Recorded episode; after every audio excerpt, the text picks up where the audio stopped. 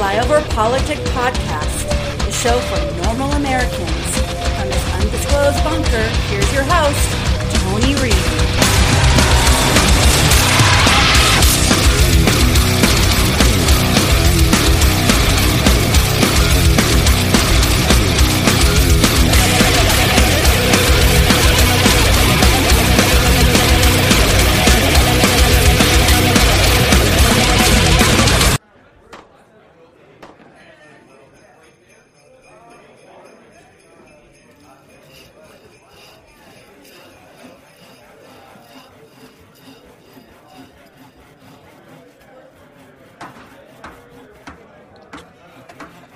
Okay, elves.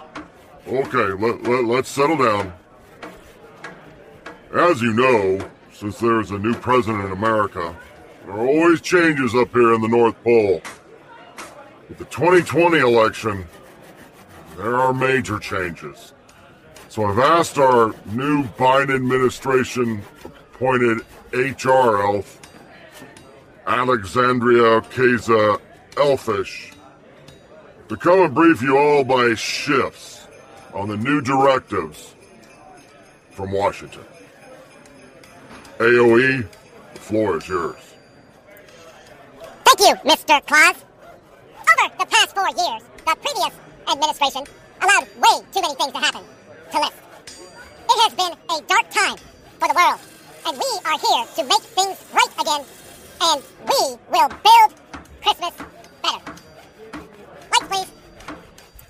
First, these changes are necessary to bring Christmas to a more fair and equitable process for all children of the world. So starting Christmas 2021, we will give all children a present. Naughty or nice is not inclusive, so we must include all children in gift giving or no gifts at all. Next is toy categories. Those will be scrapped. From now on, we will not issue toys based on what they ask for, nor their gender.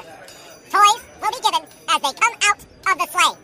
Gender is a social construct, so blue or pink ideas need to just go away.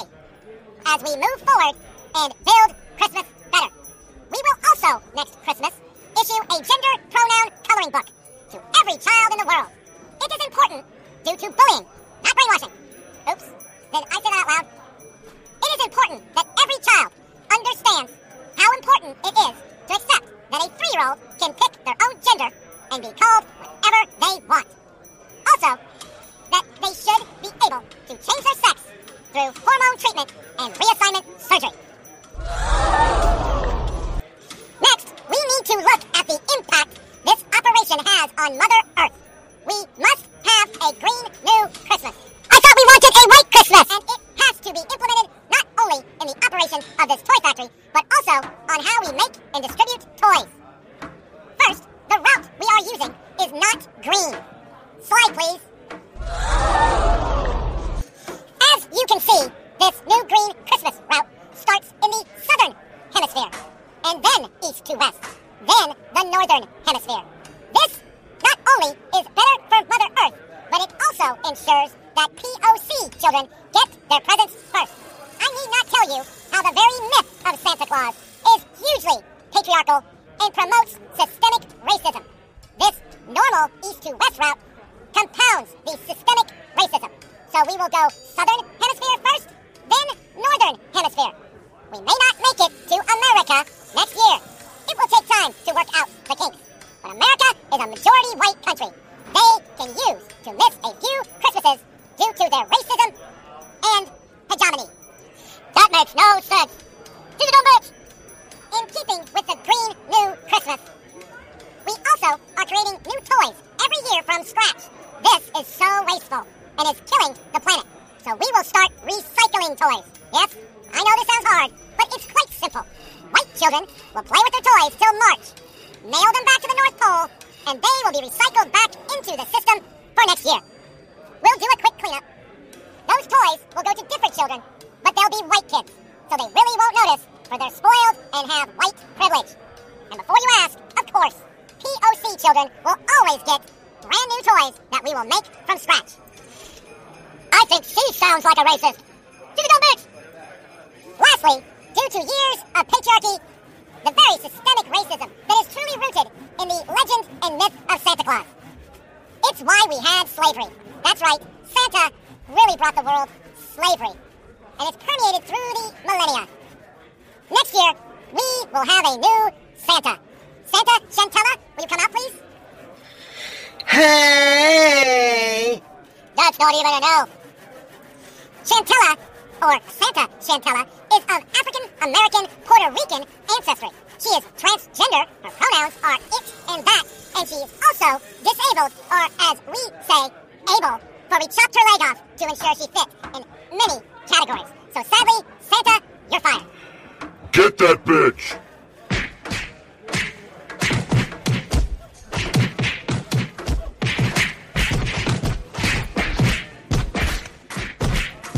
And welcome back to Flyover Politic Podcast. It's the 21st of December, year of our Lord.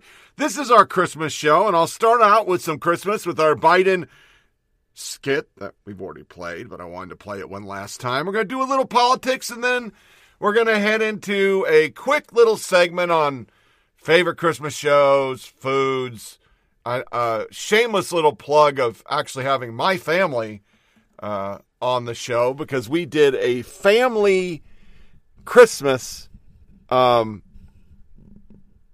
party, and I gotta admit, it was pretty cool. It was very cool, in fact. I really, really liked it. You'll hear some dorking with the mic. We have a new setup now in prep of Operation Gonna Try and Do a YouTube channel. The mic is hanging from the roof now, so it's out of the way, and so is the beautiful sound panel my wife got me a couple Christmases ago.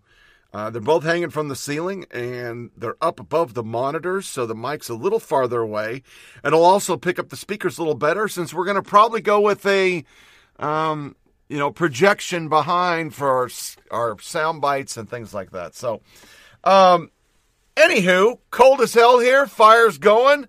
Let's get started with Jake Tapper and CNN.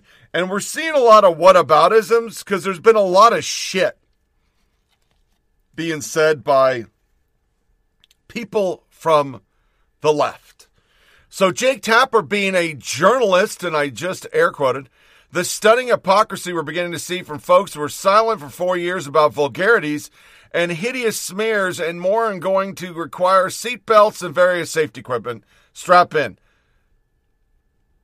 Everybody's reply, preventive whataboutism, the end of the golden age of journalism. Fortunately, there wasn't decades of evidence Trump was a vulgar human being when Jake's network was giving Trump empty podium hours for primetime coverage. Dan McLaughlin, for 4 years we're told that it was illegitimate whataboutism to point out the raging hypocrisy of Trump's Democratic critics. Now it seems we'll spend the next 4 years being told, what about Trump? And you knew it, because we spent 8 years talking about Bush. I mean, whenever Obama failed, it was Bush's fault. And we get it, because here's just a starter, and then we'll play some sound bites. Katie Hill, Marco Rubio, Biden talks about unity and healing, but you want to know what they really think? Read how the person he wants as the next White House deputy chief of staff called Republicans in Congress a bunch of fuckers. Tim Young will prep it. The woman who had a three-way with the staff and had to resign because of it, calling people fuckers, just perfect. Katie Hill, because you all are the biggest bunch of fuckers in history. Stop being that, and unity healing will be a hell of a lot easier.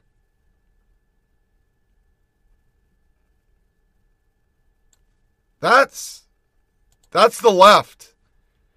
Ben Shapiro, you actually fucked half your staff. Do you even history, dude? Biden, Kayleigh McEnany, of course, brought it up. Biden's campaign manager calls us fuckers. She can try to walk back, but this says volumes about her boss, who calls for unity while shouting that we are assaulting democracy. They think we're deplorable, irredeemable fuckers. Reza Aslan, a person who said he's got a punchable face. You are deplorable, irredeemable fuckers.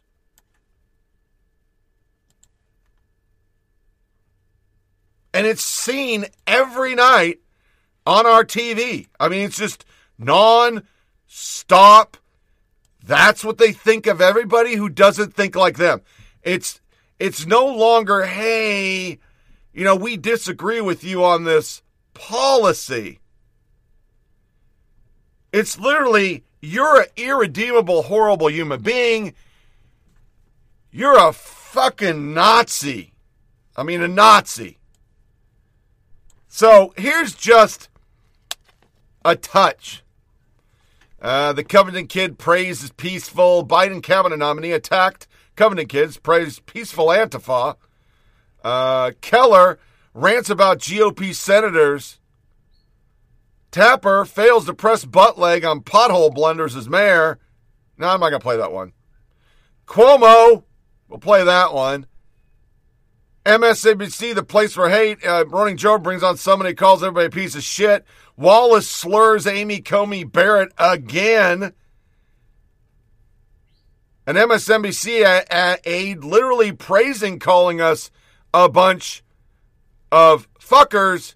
And another person on MSNBC literally saying everybody from Trump world's going to go back to their maggot-infested place. President-elect Joe Biden's new climate team is taking shape, and it's also making history. It will be historic. Democratic Congresswoman Deb Haaland of New Mexico just tapped to be Secretary of the Interior. She'll be the first Native American cabinet secretary in U.S. history, if she's confirmed. And Congresswoman Deb Haaland wouldn't just be the first Native American Interior Secretary. She would be the first Native American cabinet secretary ever. She will make history as the very first Native American ever to serve in the cabinet. So that would be quite historic, really breaking barriers. Mr. Biden also set to make more history with his cabinet, announcing plans to nominate New Mexico Congresswoman Deb Haaland to lead the Interior Department. She would be the first Native American to serve as Interior Secretary if confirmed. Notable not only for that history, but also because the Interior Department oversees the Bureau of Indian Affairs and federally controlled tribal land. First. We keep saying that, Ed. Thank you very much. A lot of notable nominations. Now, tonight on The Readout, we're launching a new segment to document what lame duck Trump and his Republican lemmings are doing on their way out the door. And because you know nothing good is going to come of that, we're calling it, What the Duck? A hallmark of the Trump presidency has been the absolute silence of Republicans as Trump took a blowtorch to norms, decency, and democracy. You know, these little Republicans haven't exactly been profiles in courage or really said much at all until after Trump lost. Well, as the sun sets on Trump's virulent and vulgarian presidency, barrel-clutching Republicans are suddenly finding their voices. Is it that Trump caged babies? Oh, no, no, no. Is it that he's lied to us about the coronavirus? No. Is it that millions are hungry and on the brink of homelessness? Nope. Last night, forever presidential candidate Marco Rubio went to bed outraged that a woman dared to call out Republicans. Rubio, who has carried Trump's water in a tiny little bottle for the last 4 years, was critical of President-elect Biden's call for unity after his campaign manager, Jennifer O'Malley Dillon, questioned Republican motives by using an expletive. Earlier this month, Biden defended his decision to nominate Neera Tanden to OMB after Senate Republicans warned she might not be confirmed because they found her tweets about them just too offensive. What the duck? No, Joanne, and look, this is a guy who, if you ask your random person in the street, more people know him by his rap name, Lil Marco, than actually know where he's a senator from. Like, he's been attacked by mean language by the very president that he's holding water for. But this is what happens with the Republican Party. Whenever they are out of power, whenever they don't feel that they can control every single aspect of American society, they engage in these ridiculous, disingenuous, hypocritical, bad faith arguments, right? They got mad about Al Franken, and then 2 years later, they voted for Donald Trump. They get mad about profligate spending by Democrats, and then they bust the budget. They've got more bad faith than Judas. It's ridiculous. And I think what's important to remember is that this is just going to continue as they realize more and more that the language that Democrats have been holding in for all these years is going to be very common once Biden gets into office. Very shortly, in just 36 days, President-elect Biden will be President Biden. Still, many Republicans continue to enable the president's cries of a rigged election that wasn't. All of the things they have said to pacify Trump and his supporters, whose votes they rely on, they now define the Republican Party. Because when they're done fist-bumping Senator Harris congratulations in one moment, only to cast doubt on the result of the election in the next, they may find what a slippery slope they're on. A path, as Senator Johnson might say, where the party that doesn't believe in science, the party that promotes conspiracy theories, the party that undermines public health, which kills people, and the party that promotes racist extremism becomes the party that opposes the most American of things, democratic elections. Somewhere on this slippery slope is a point of no. So we're less than a week in to the distribution, and the vaccination effort is already struggling. 6 states say they aren't getting what the White House promised. Nobody seems to have a good answer why these 6, Rhode Island, Iowa, Illinois, Washington, Michigan, and Oregon, only one of which was even scheduled to get enough for those first in line by the end of the year, why are they being shorted? Why now? We're not talking a handful of doses here either. Next week's shipments are going to be cut between 30% and 50%. Blame Pfizer. Okay. They say no. Blame Trump. Here's their quote. We have millions more doses sitting in our warehouse, but as of now, we haven't received any shipment instructions for additional doses. The Trump administration doing what it does best. Nothing. It's a bit of a misunderstanding or miscommunication there. Things are going as planned. This is your plan to screw it up? Tell that to the governors who are worried, to the first line recipients who are worried. Even the spokesperson for HHS couldn't stomach calling this according to plan. They just said it was delayed. And it raises the question, what is the plan? Who gets what and when? Why won't the White House or the CDC or General Perna, why won't somebody give us the numbers and details instead of general assurances? Now, I teased before the break, you won't believe it. So I now call people who I know very high up involved with OW, Operation Warp Speed. They couldn't tell me who makes the decisions of who gets what in what state. I said, is it the state? No, it's not the state. Is it Perna? Well, he's more the logistics. He decides how it gets there, but he's somebody who? Is it the White House? They don't know. What does that tell you? So you get the lack of leadership, then you got the real problem, which is time. It's just delayed. What does time mean? More time, more disease, more death, period. Those doses were already planned to go into the arms of those most at risk, nursing home patients. If we can't get this right with the Pfizer shots, what happens in the coming days with the Moderna vaccine? If the system doesn't work, it's not going to get better by itself, right? Remember, the first wave of Moderna shots is almost double what we're talking about from Pfizer. More to do does not make it easier to do. So did the term defund the police hurt down-ballot Democrats in the 2020 election?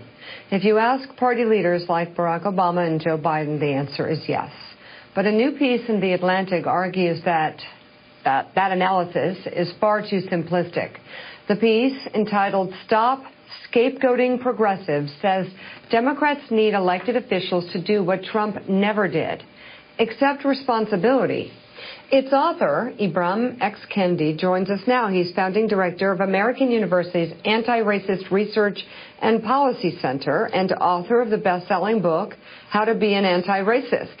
Also joining us for this conversation, editor-at-large for the nonprofit newsroom, The 19th, and an MSNBC contributor, Aaron Haynes.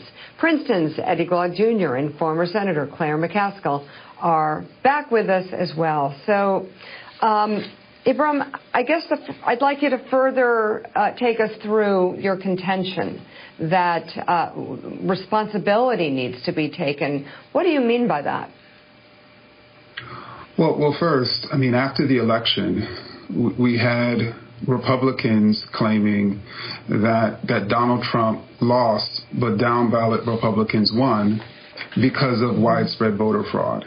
We simultaneously had Democrats arguing that Biden won, but down-ballot Democrats lost because of progressive policies like defunding the police. We obviously know that there's no evidence that substantiates widespread voter fraud. But what hasn't been shown, Democrats haven't substantiated that progressive policies alienated more voters than they mobilized, nor have they demonstrated via evidence that indeed people in swing states who were going to vote Republican, who may have voted Republican anyway. In other words, you had many people who are probably going to vote Republican anyway, and we don't know that indeed defunding the police was the reason why they split their ballots or ended up voting Republican. And all I'm asking for is evidence to substantiate this. Elected officials saying their constituents told them that is not evidence. And at a time in which the Republican Party is built on misinformation, lying to the American people, it's critically important for Democrats to speak from the evidence. But Republicans don't feel pressure because of the suffering, because people have been suffering for many, many, many months. Republicans are afraid that we might reintroduce shame into the political ecosystem. And I think that what I detect in McConnell is relief. I don't think McConnell liked working with Donald Trump. I think he was craven enough to know that he could put whatever judges he wanted in the United States Supreme Court, just call Trump again and say, hey, do Gorsuch, do Kavanaugh next, and let's do a Hail Mary with the real right-wing lunatic. I mean, I don't think that Mitch McConnell has any distress or despair about working with Joe Biden, do you? No, none at all.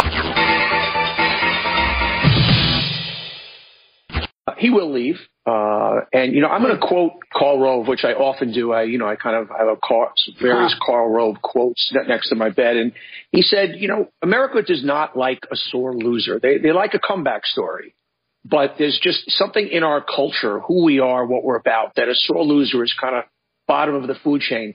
And I think that's going to stick with Trump. You know, we've seen his you mentioned those polls, the Gallup poll. He's lost 6 points in approval ratings since the election, whereas most candidates who actually lost the election, they grow in approval, ironically. Trump's going backwards. And I do think this kind of sore loser, whiny little, I'm going to use a word I'm not going to use because then I won't be able to be on the show anymore, just sticks with him. And I think as time moves on, and as the vaccine gets into people's arms, and as the economy continues to grow, I think it will continue to stay strong. And as we are dealing with a little peace as opposed to chaos, I think Donald Trump will be a moment in time. I don't think Donald Trump is permanent. I don't think Donald Trump is the future of the Republican Party. I think he will go back to that kind of little maggot-infested place that he was in, this kind of like P.T. Barnum circus reality critter. And that's what he'll be. But if you look at him now, and I challenge everybody at home as you watch Donald Trump, as you watch images, I know I used to see those images or hear him, and I would squirm, and I would get angry, and I would get frightened.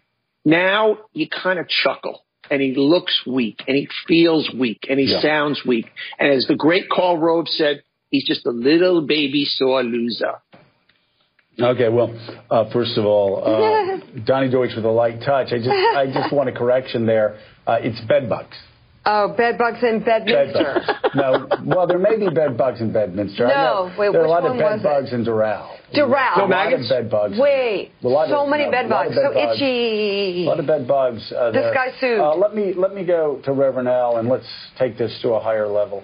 Okay, sorry. So the bed bugs do freak me out. A lot of bed bugs. Doral. I get freaked out. So Reverend Al I wrote this weekend about what happened to my party over the past 50 years, what happened to the conservative movement over the past 50 years. A lot of us that grew up in the Baptist Church, Southern Baptist Church, and other mainline Protestant denominations are asking what in the world is happening with our church, with the evangelical movement. I used to say on this show at least 20 times a podcast, they hate you. They hate you, and they hate you. And they spend all their time looking at people that don't hate you. Matt Gertz, today's news on one of Fox News show clips from opinion host monologues on two separate topics in the first 15 minutes. AOCN one. Oliver Darcy. If you're still buying Fox line about the network having an independent straight news division, I don't know how to help you. The reality is that Fox is a right-wing cable channel with conservatives programming during the day and full-blown propaganda at night. This really is a matter of simple fact. But there are some major newsrooms that cover Fox and still want to pretend that the network does hours of straight news each day. Suggesting so is doing a disservice to readers. It's inaccurate. Full stop. The entire world. Are you fucking kidding me? My favorite.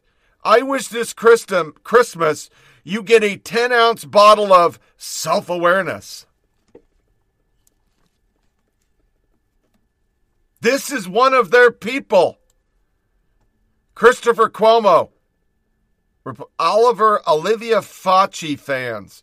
How do you find the strength to deliver the news each day when the news is so frustrating? Christopher Cuomo.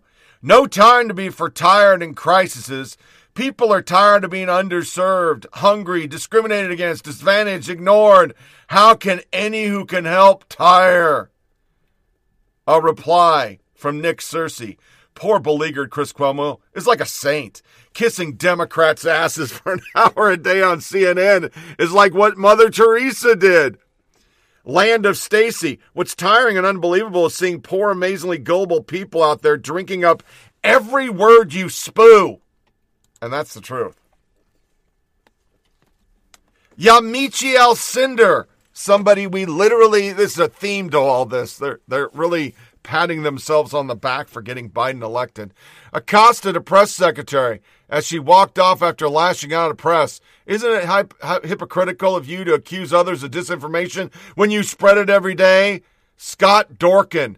Jim Acosta is a real-life superhero. What world are you in? And to show they love themselves, The Hill, new poll, 60% approve of Biden's job as president-elect. What the fuck is that job? What job is president-elect? Does anybody know? That's not a job. He's still in his basement.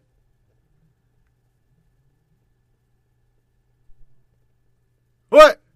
What about? I mean, where do they get this shit? They're still trying to press that he is great. All Americans want him. And that's not true. None of this is true.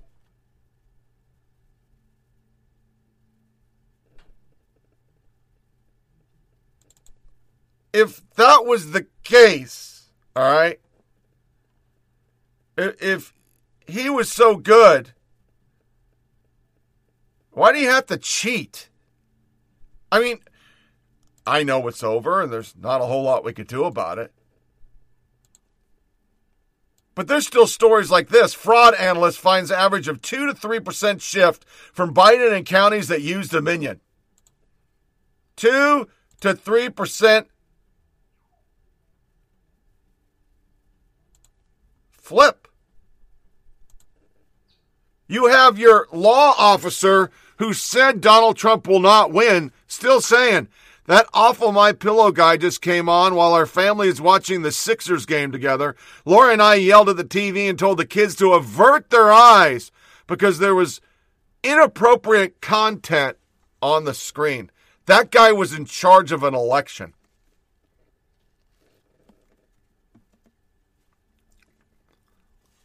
ABC put up Senator Ron Johnson on hearing of unfounded claims of election irregularities. The fact that our last two presidential elections have not been accepted as legitimate by a large percentage of the American public is a serious problem that threatens our republic.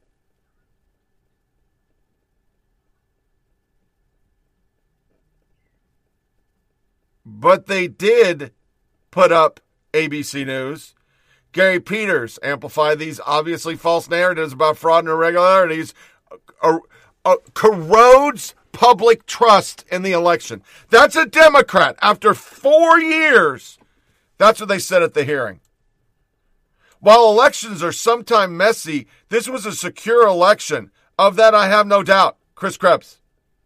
Really? Nobody believes that. And as they're jerking each other off, Vogue fawns. NBC anchors won the 2020 election coverage.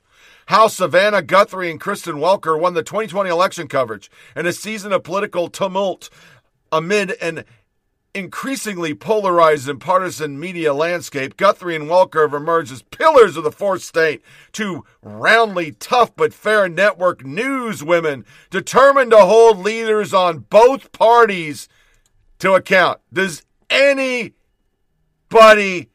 believe that?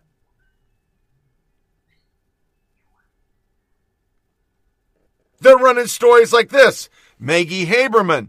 Putting aside everything else, it's rare to hear a woman speak unapologetically and unselfconsciously about life, having kids, and an intense job. The kind of thing men often ask to think twice about, but women are always expected to. The entire world.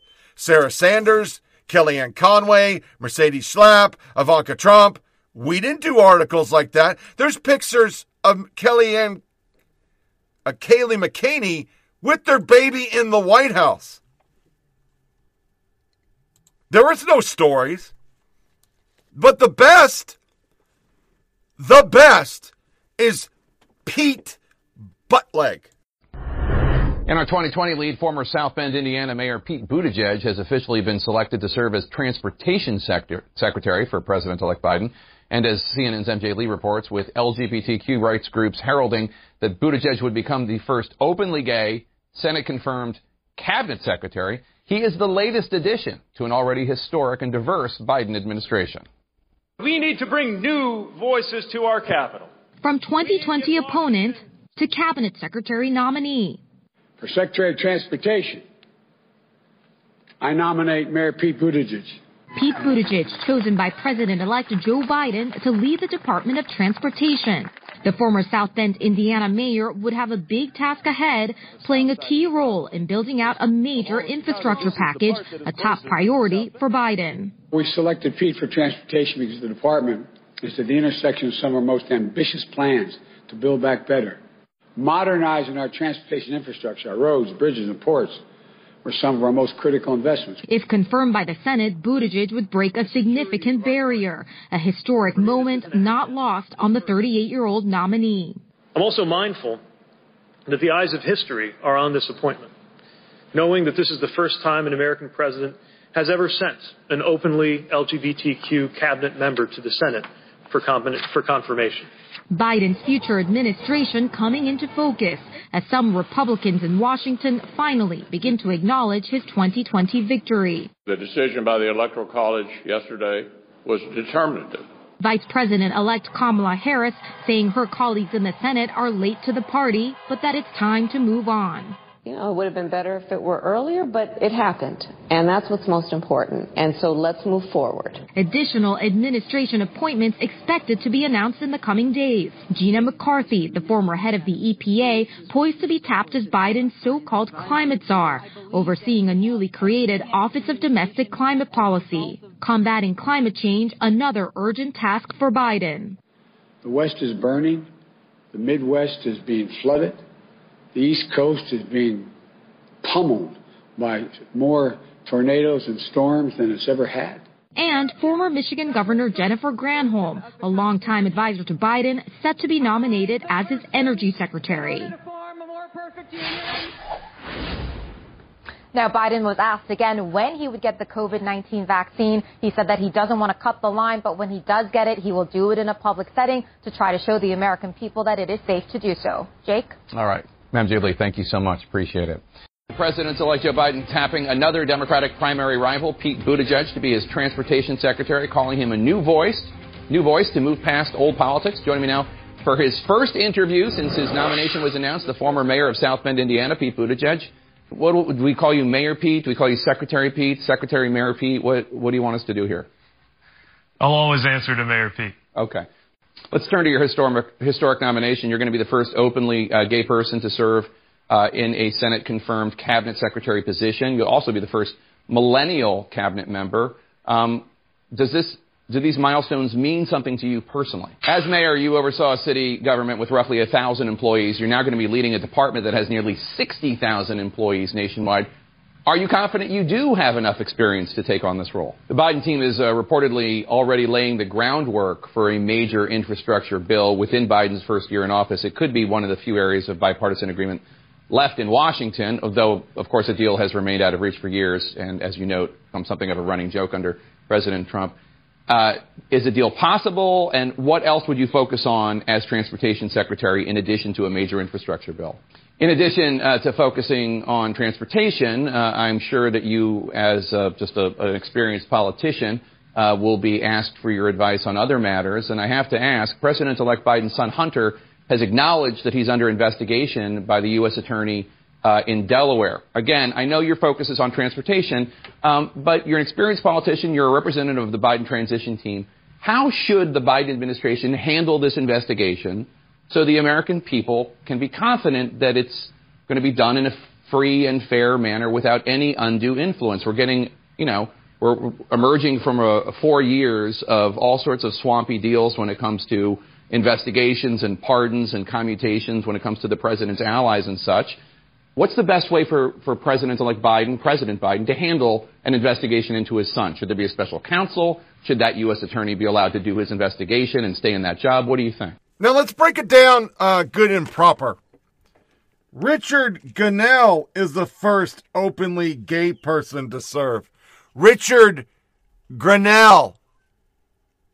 But just like the last segment about women, it doesn't count because they're conservative. So conservative gay guys don't count. But they want to make him transportation secretary. And we could go back and play the let's remember what happened with Trump, but let's just play a few here. NPR, Pete Buttigieg, President-elect Biden's pick for transportation secretary, said he had a personal love of transportation, recounting train trips on Amtrak while in college, and said he proposed to his now husband, Chasen, in an airport terminal. Thank you for the hard-hitting report on lack of qualifications, because that's what it is. Here's others. Red states.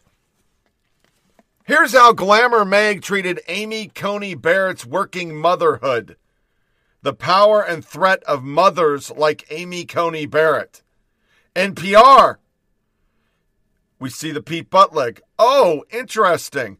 Because then they show NPR politics. Senate Democrats slam President Trump nominee to lead the Consumer Finance Protection Bureau, saying her lack of experience regulating the financial industry makes her unqualified. But a gay guy proposing, yeah, that makes you qualified. It's almost like the fucking ad. I slept in a fucking Holiday Inn Express, so I can be a doctor. Well, fuck. Mrs. Biden's a doctor now. I'll never call her doctor. Andrew Grewal. Okay, I know that pointing out media hypocrisy often gets tiresome, but this is just delicious. Then you have Biden cabinet nominee attack Covington kids, praised peaceful Antifa. Another one of Biden's cabinet picks is being celebrated and ushered in with open arms by the media without not a word of scrutiny. Last week, the president-elect tapped anti-religious bigot and abortion enthusiast for Health and Human Service Secretary, but you would never know it by how the media is glowingly reported on this nomination. Similarly, yesterday announcement that Biden picked an Antifa-defending radical Democrat congresswoman who bullied and smeared the Covington Catholic students. Freshman Representative Deb Haaland was nominated for Secretary of the Interior. She will be the first Native American to be a cabinet secretary, though way back in 1921, Republican Charles Curtis became the first Native American vice president. In fact, that's all CNN, MSNBC, and CNN would say about her on their Friday morning broadcast. Let's just play a little bit. President-elect Joe Biden's new climate team is taking shape, and it's also making history. It will be historic. Democratic Congresswoman Deb Haaland of New Mexico just tapped to be Secretary of the Interior. should be the first Native American cabinet. Remember, this has nothing to do with qualifications. They're doing the intersectionality scorecard. And for those who've been with the show, go way back. I made a scorecard. If you're POC, gay, and freaking a woman, or a dude who thinks he's a woman, that's bingo, baby. You are the fucking shit. You are the fucking Mizan. You get extra credit. That's what I'm trying to say. Cori Bush nominated a House Judiciary, balks at lack of law degree, lived experience will drive my work. So,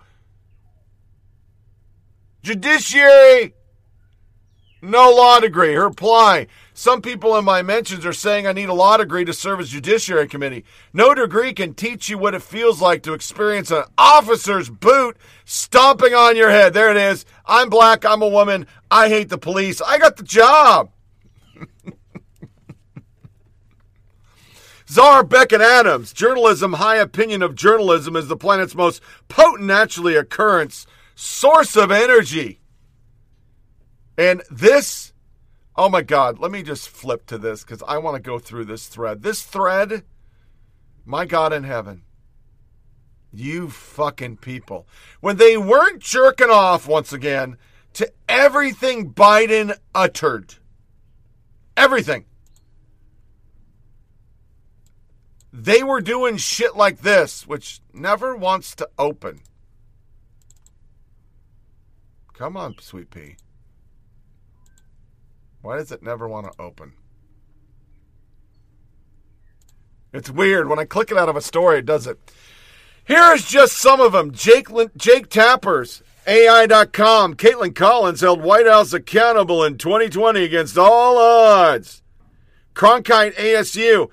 New York Times executive editor Dean Baquette is the 37th annual recipient of the Cronkite Award. NBC News. Guthrie and Welker emerge as pillars of the fourth state. Texas Moody. We are introducing the Dan Rather medals for news and guts to recognize collegiate and professional journalists. Next batch. Variety inside the intense combated world of covering the Trump White House with pictures of two race hustlers and Acosta. The oral history. Let me flip this one. The oral history of CNN election week. A whole story about just CNN on Esquire. How Savannah, here's the Vogue article. They got them both posing like they're Vogue. Like, really Vogue. Abby Phillips is next gen CNN. They should invent a journalism award for best journalism award. Like the award for the best journalism award this year goes to the Pulitzer because that's always a good award. And he's right. All they do is report about themselves. And they will be what about the Jake Tapper? It is going to be the fucking trend for 2021. But Trump, here's another great one. We Wanted to Believe, another award-winning New York Times project, falls apart after its subject is charged with perpetrating a terrorist hoax. David Folkenfilk, my interview with New York Times executive editor Dean Baquette on what went wrong with its hit podcast series, Caliphate. We Wanted to Believe. Listen to him on this piece for NPR's Morning Edition. Caliphate relayed the tale about the radicalization of a young Canadian who went to Syria, joined the Islamic State, and became an executioner for the extremist group. Because we need to hear what it's like to chop off infidels' heads. Because the infidel had it coming, right? Why is that even a podcast? Canadian authorities this fall accused the man, Shirose Kothari, of lying about those activities. He currently faces criminal charges in federal court. We fell in love with the fact that we had gotten a member of ISIS who would describe his life in the caliphate and would describe his crimes. I think we were so in love with it that when we saw the evidence that maybe he was a fabulist, well, we just didn't wake up. The Times did not remove Caliphate from its site or feeds. Asked whether its action constitutes a retraction, Beckett paused and said, I guess for the parts that were about Chaudhry and his history and his background, yeah. Ramiki Kamachili, an Islamist. I'm fiercely proud of the stories I have broken on the ISIS beat, but as a journalist, we demand transparency from our sources, so we should expect it from ourselves. Please see my statement. The editor note has been added today. And another story, this one from the end of 2019, the Times investigators were looking at a broader range of work than just Caliphate. ISIS leader paid rival for protection, but was betrayed by his own people.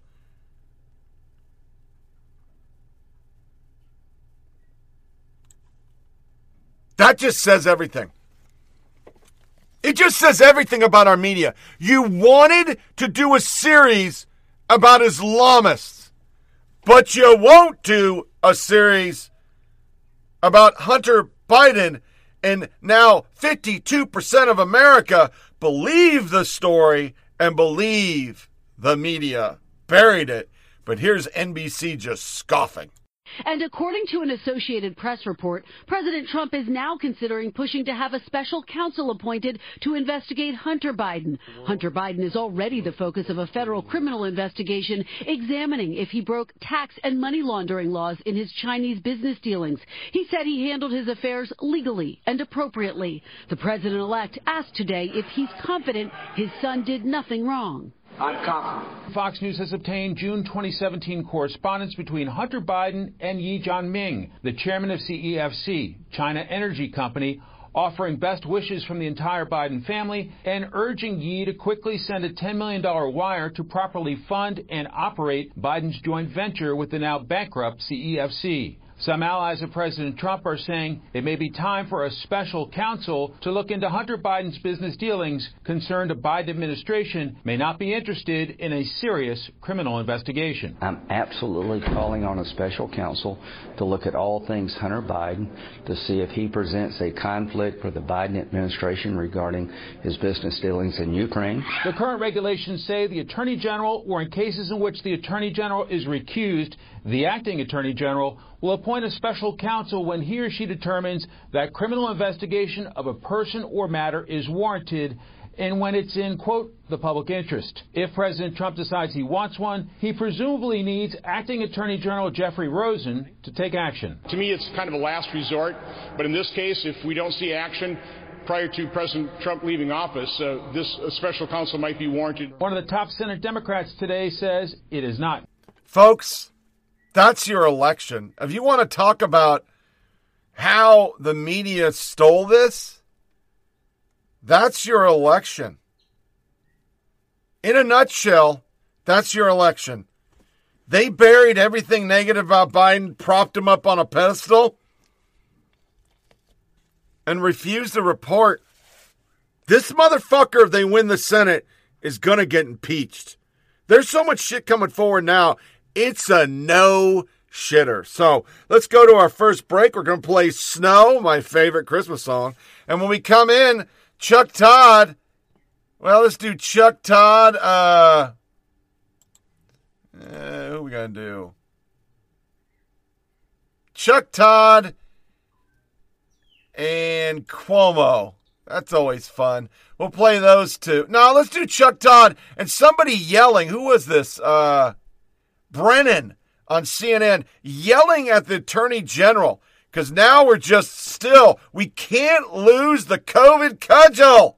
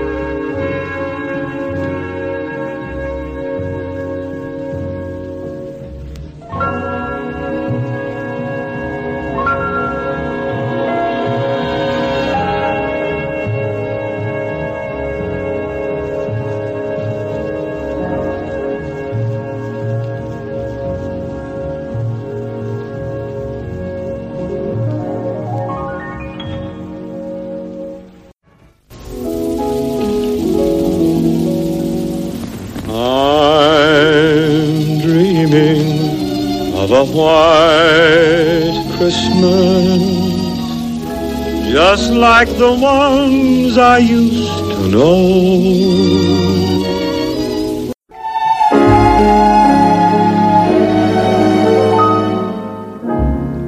Chestnuts roasting on an open fire, Jack Frost nipping at your nose, Yuletide carols being sung by a choir, and folks dressed up like Eskimos. Everybody knows it's the most wonderful time of the year. Silver bells, I'm dreaming of a white Christmas, just like the ones I used to know. Memories, Christmas memories, they're the sweetest ones I know.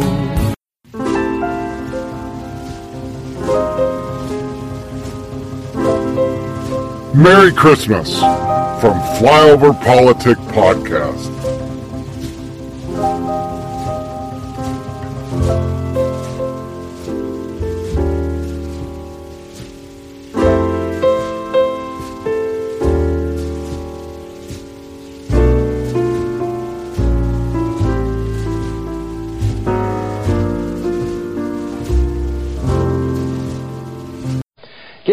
Bottom of the depths of the political interference at our country's public health agencies is obviously of major importance. On that issue, the CDC's former chief of staff and his top deputy are opening up about how the agency was sidelined, in part, by political allies of the president. In an interview with the New York Times, they said, quote, "Everyone wants to describe the day that the light switch flipped and the CDC was sidelined. It didn't happen that way. It was more of like a hand grasping something. And it slowly closes, until you realize that, middle of the summer, it has a complete grasp on everything at the CDC." Folks, the president's response alone to this pandemic will be remembered as one of the biggest failures of government leadership in our nation's history. And while the speed of the vaccine is rightfully being recognized as a medical marvel, there have nonetheless been cascading failures across our government and from our elected leaders. It's resulted in more deaths so far than the number of Americans who died in battle during World War II. The public deserves a full and independent accounting of what happened.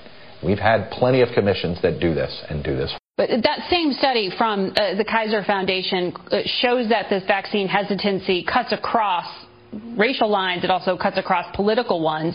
But I want to drill in here, because the highest amount of hesitancy about taking the shot is from Republicans, 42%, according to Kaiser. Rural residents, 35%. Wouldn't it help to persuade those Republicans if the Republican president himself came out to try to persuade them to take the vaccine? He says he's so proud he fast-tracked. Do you have plans to have President Trump get a shot in the arm on camera? From a scientific point of view, I will remind people that the president has had COVID within the last 90 days. He received the monoclonal antibodies, and that is actually one scenario where we tell people maybe you should hold off on getting the vaccine, talk to your health provider to find out the right time. But that doesn't make you immune. There is a medical reason. That doesn't make you immune. But politics aside, it does not, but we know that monoclonal antibodies, if you've been administered them, actually are a potential reason why medically we would tell you to hold off on the vaccination. Okay, so if he can't take the shot, which you're saying is for medical reasons, you think, why doesn't he at least come out and do the public service announcements to the people who voted for him, who trust him, and the vaccine he says he's so proud of?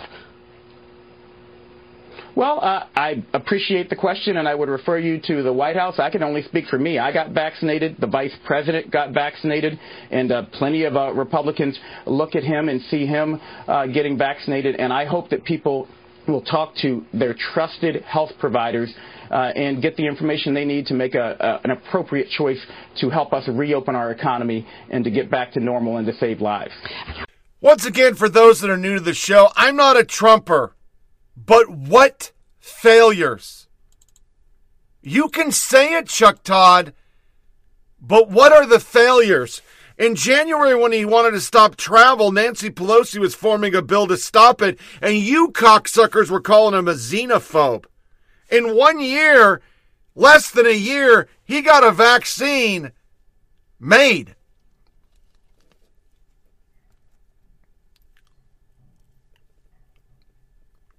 Don't think we don't know, you cook the numbers. 6% of all COVID deaths are real. The rest are bullshit. He did better than Obama, my non-friend. 61 million people got infected with H1N1. You never went on TV and said the historic failures, and we need a commission to account for this. For what? New York got such an outbreak because you're all a bunch of libtards, and you said, if you don't go to Chinatown, you're a fucking racist. And then the second part, why would somebody that already got a vaccine or somebody who already got an illness get the vaccine? Why? Do you science? You already have antibodies, dumbass. You don't need the vaccine. But the big story came from Sean in Oregon. Tucker Carlson covered it really well. The vaccine's no longer about the elderly. It's about everything Biden's going to be about. Race. 11 months, the world has been waiting with increasing desperation for a cure for a vaccine. More than 1.5 million people have died. Now the vaccine has finally arrived, and a new vaccine just today approved. We should be rejoicing in this, and yet many Americans are reluctant to take the vaccine. Why? Well, it's not all superstition. There are rational reasons to be skeptical, to ask questions. There's never in history been a successful vaccine for any variety of the coronavirus. The last one that scientists developed for SARS proved too dangerous to bring to market. Nor has any vaccine ever been developed as quickly as this one. The only attempt that came close was the mumps vaccine back in 1967, and that took 4 years. This took months. The authorities assure us that this new vaccine is completely safe, and of course we want to believe that badly. On the other hand, it's not crazy to wonder. You may have seen video of that nurse in Chattanooga yesterday passing out cold after getting her shot. You may have seen the press conference on Tuesday in San Antonio, where a healthcare worker received a fake vaccination on camera. He got the needle in the arm, but he didn't actually get a dose. The hospital conceded that's what happened, but never explained it. So it's fair to have questions. You were not a conspiracy nut for wanting answers. On the other hand, rushed development and a clumsy rollout do not fully explain many people's reluctance to take this drug. The worry goes deeper than that. The concern isn't simply the vaccine. It's the people in charge of the vaccine and their basic moral rottenness. Americans understand that many of our leaders really don't care about them. They don't care about human beings in general. They are ideologues. They're religious fanatics who worship their secular gods, money, power, wokeness. Whether their policies help or hurt individuals doesn't seem of great interest to them. These are the people who removed police from poor neighborhoods because it made them feel less guilty about their own pampered lives and their own ill-gotten wealth. As a result of that decision, many Americans died, including small children. But they kept doing it. They never apologized. Human suffering seemed irrelevant to them. It was the theory that mattered. Unfortunately, some of these very same people, the worst in our already unimpressive professional class, are now in charge of the coronavirus vaccine, and that should make you nervous. Tonight, officials of the CDC are debating how to distribute the vaccine, who gets it first, and on the basis of what criteria. That decision will, to some extent, determine who lives and who dies. It's a big decision, and it shouldn't be complicated. According to the CDC's own models, the way to save the most Americans is to give the vaccine to frontline healthcare workers first, and then to the elderly, meaning people over the age of 65. Older people are by far the most vulnerable, as we now know well. Every other age group has a survival rate of over 99.9%. That's why in Britain, authorities are getting the vaccine to the elderly as quickly as they can. But in this country, a panel of ideologues at the CDC has decided that the elderly should not be at the front of the line. The center's Advisory Committee on Immunization Practices has made a different determination. And the reasoning is simple. Old people in this country are too white to save. Now, that sounds shocking because it is shocking, but they put it in writing. The CDC's Vaccine Advisory Committee unanimously approved recommendations last month from a doctor called Kathleen Dooling. According to Dooling's presentation, it is true that more lives would be saved if the elderly received priority access to the vaccine. But here's the problem. Quote, racial and ethnic minority groups are underrepresented among adults aged 65 and older. Therefore, the elderly should not be a top priority. According to the CDC's panel, another group, those officially classified as, quote, non-healthcare essential workers should get the vaccine first. Well, why is that? Quote, racial and ethnic minority groups are disproportionately represented in many essential industries, end quote. In other words, it's entirely racial. They're making the decision based on race. Kathleen Dooling's presentation concluded that doling out life-saving medicine on the basis of skin color would, quote, mitigate health inequities. Of course, it would kill people, and she effectively concedes that. But the people it would kill come from a disfavored race, so it's not a big deal. It's been a very long time since anyone close to what we would consider the mainstream has endorsed eugenics, and that's exactly what that is. It's eugenics. But suddenly it's everywhere. Earlier this month, the New York Times, supposedly our greatest newspaper, interviewed a leading expert on medical ethics and vaccination at the University of Pennsylvania. He's a man called Harold Schmidt. Here's how Harold Schmidt advised the CDC, quote, older populations are whiter. Society is structured in a way that enables them to live longer. Instead of giving additional health benefits to those who already have more of them, we can start to level the playing field a bit. Level the playing field. That means intentionally causing people's deaths because they're the wrong color. When was the last time you heard someone say something like that out loud in this country? Probably not since around 1945. That's when we all agreed that letting certain people die because of their race was bad public policy, not to mention evil.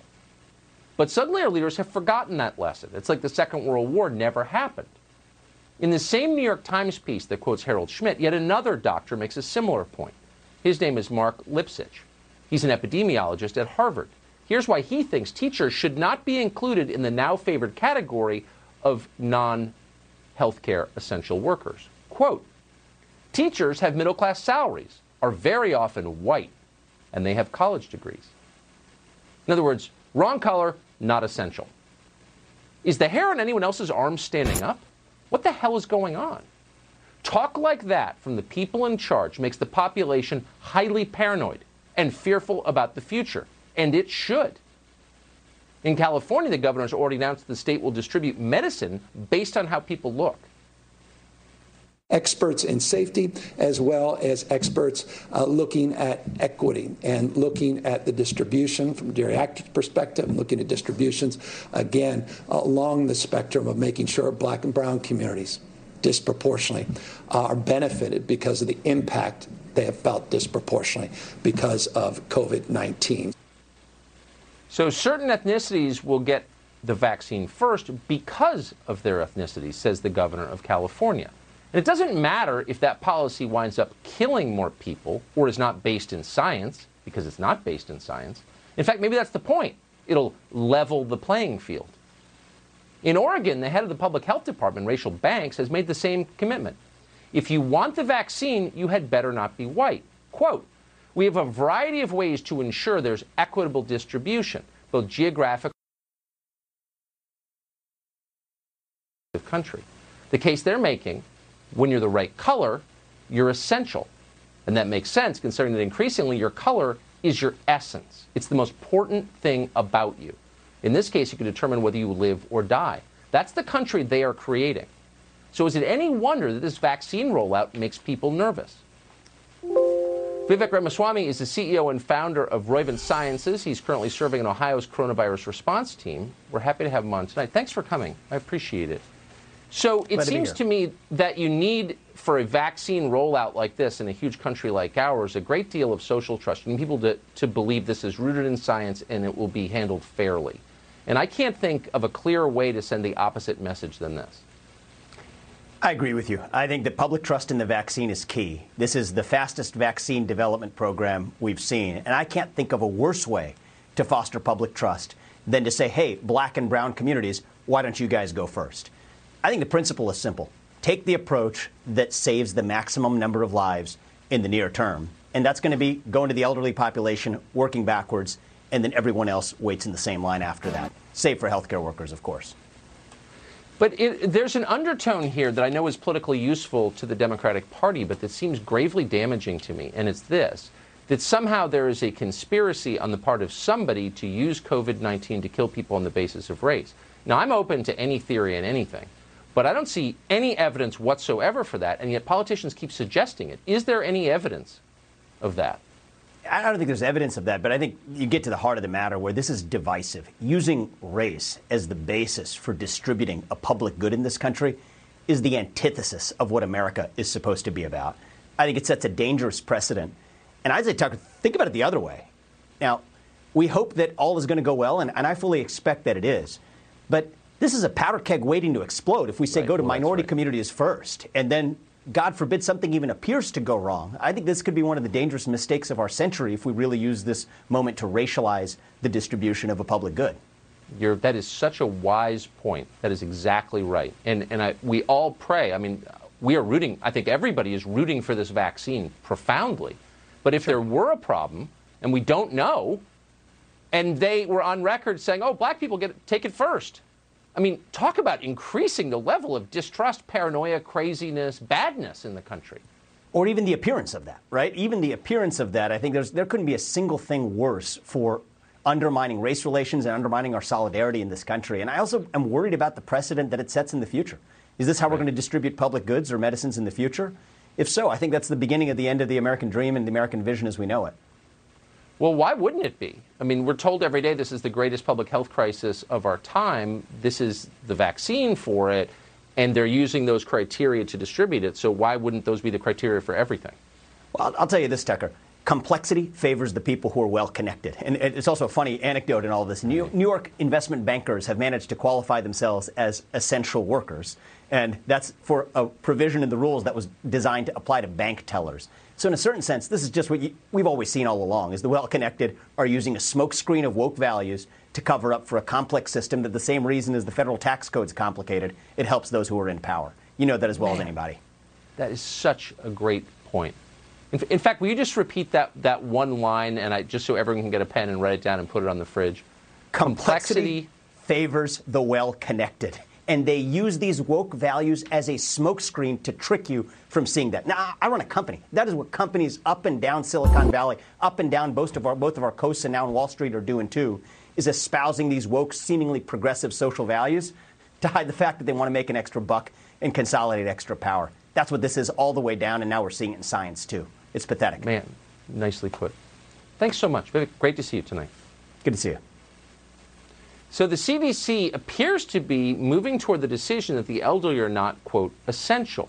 What's the message of that? What are the ethics that undergird that decision? Charles Camasi has thought a lot about this. He's the author of the book Resisting Throwaway Culture, How a Consistent Life Ethic Can Unite a Fractured People. What a great and true title. He joins us tonight. So thanks so much for coming on. This is a topic, the treatment of our elderly in a time of plague, that you've written and talked on the show a lot about. So assess these apparent developments from the CDC, if you would. Tucker, I want to give you a number, 6,000. I did the math this afternoon. That's the number of people who will die more from this plan from the CDC if they prioritize essential workers. 6,000 more people will die per month. If they prioritize the most vulnerable, high-risk populations over 65, 6,000 more people will live. I love your first guest. That's the simple fact of the matter, and that's what we should be focused on. I guess a lot of us who are not connected to medicine or don't know much about medical ethics would have assumed that all medical ethicists would be thinking in the way you just described, and I thought they did. When did that change? academia. Yeah. There are incentives in my world to arrive at certain conclusions. My favorite philosophy professor from when I was undergrad said, Charlie, you know, a philosophical principle is like getting on a bus. It's not like getting into a taxi. You have to follow it wherever it goes. These folks want an outcome. They want a situation that they and their groups want to arrive at. Their principles are geared towards that outcome, not towards justice, not towards ethics, certainly not prioritizing the most vulnerable with predictable results. So basically you're saying that if you are in charge and you want to reward, say, a group that votes for you and punish a group that doesn't, you just kind of come up with whatever justification you need in order to achieve that. They wanted essential workers to go next. They were going to find, I've gotten a lot of D&F papers in my time, Tucker. And I looked at the plan that's on the CDC website. It is a D or F paper. It is terrible. The only thing that could justify their plan is arriving at the kind of conclusion they want to arrive at. The very principles they espouse, like racial justice, which I support, would give a different conclusion. It's, you know who's most high risk? You know who's most likely to die? People of color. That's who's most likely to die. White people too, but people of color are most likely to die. Why wouldn't you prioritize high-risk people and people over 65 if you genuinely care about racial justice? If you have some other agenda, we heard some of it in your earlier package, then you come to this other conclusion. But if you really want to protect people of color from dying, you're going to protect high-risk and over 65. That's it. Yeah, you treat people like people, as individuals, as children of God, as all equal. That is just some sick shit. The elderly versus essential workers. Who should get the coronavirus vaccine first? The CDC will soon decide which groups to recommend next, and the debate over the trade-offs is growing heated. Ultimately, states will determine who to include, the New York Times. White people dying will level the playing field. Threat of CDC experts gives a terrifying peek into government-run healthcare under Biden. Wow, in the New York Times, a doctor explains why the CDC should de-emphasize the elderly, even though doing so would save lives. Older populations are wider. Instead of giving additional health benefits to those who already had them, we can start to level the playing field. Later in the piece, another doctor named Mark Lipsitch explains that teachers should not be considered essential because, you guessed it, they're very white. Elise Gould counters Dr. Lipsitch that teachers should be prioritized. Why? Because the families they teach are disproportionately black and brown. So only black and brown people go to school? What the fuck? None of this even equates. It's like Dr. Biden's theses. Do you math?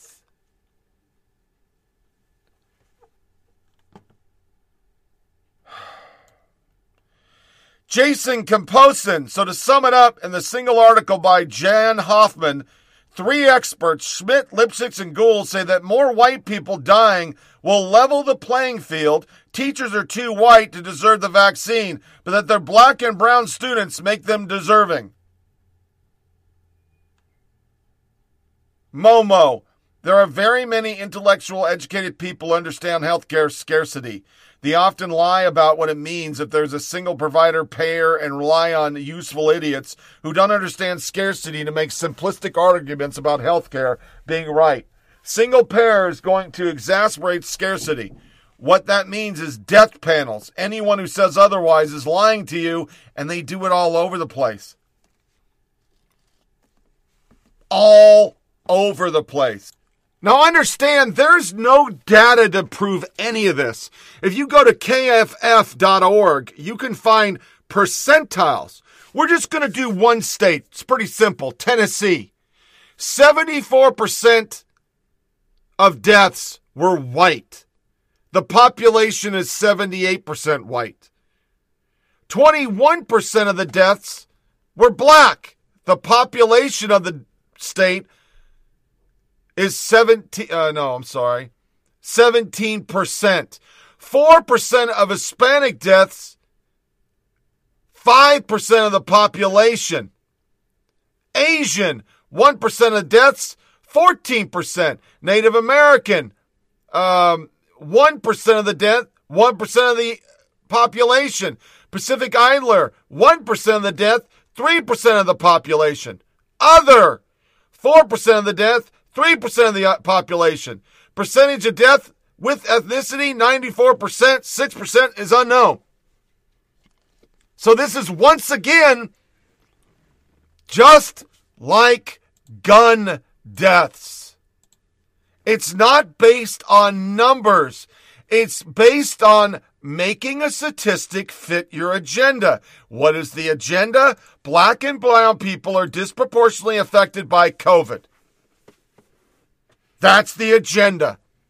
But they won't list names, age, sex, race, because you'd have to put down cause of death, emphysema and COVID, lightning strike, COVID, car crash, COVID, jerking off and doing auto asphyxiation, COVID. You'd have to list the truth. And the truth would fuck up both agendas. Because agenda one is, this has been a mass killing by COVID, and it's really just 6% of all deaths are actually just COVID.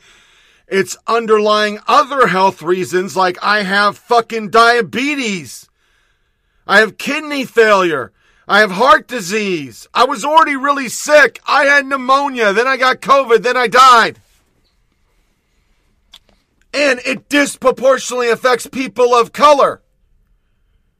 Because they're playing the same thing as they're doing with the guns. That the percentage of the population is 17%, but 20% of the deaths are fucking black people. So that's 3% more. So yeah, we're killing black people. Not taking into account, maybe black people said, go fuck yourself, I'm not wearing a mask. Maybe black people said, go fuck yourself, I'm going to go to a rave. Maybe black people said, go fuck yourself, I'm going to go fucking do whatever I want to do.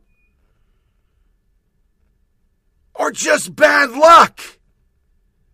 Somebody in their family got it. They followed the lockdown. The entire house got it. Then they died. There are so many other things. But we want an agenda. And they don't put these numbers out. They do it by state. CDC does it by state. Because that's another thing they don't want to put out, that 70% of this country is white, not black, straight, 95% not gay, 99% 0.3 cis, 0.7% trans. They have so many bullshit agendas, just like the suicide rate for transgenders, just like the guns. It's all lies based on fucking stats. And those that have been with the show, I was in retail, man. You can make stats fit whatever the fuck you want. It's all math, baby. Make it work. Put it against something that really isn't truthful, and it's a problem. It's a problem. All the while, pathetic Rhode Island Dem governor is the stay-at-home order hypocrite of the week, Gina Romano. Today I'm announcing that we are extending our pause one more week, ending on Sunday, December 20th. Rhode Island Governor Romano was caught maskless at a paint and wine bar, despite telling citizens to stay the fucking home. Pictures.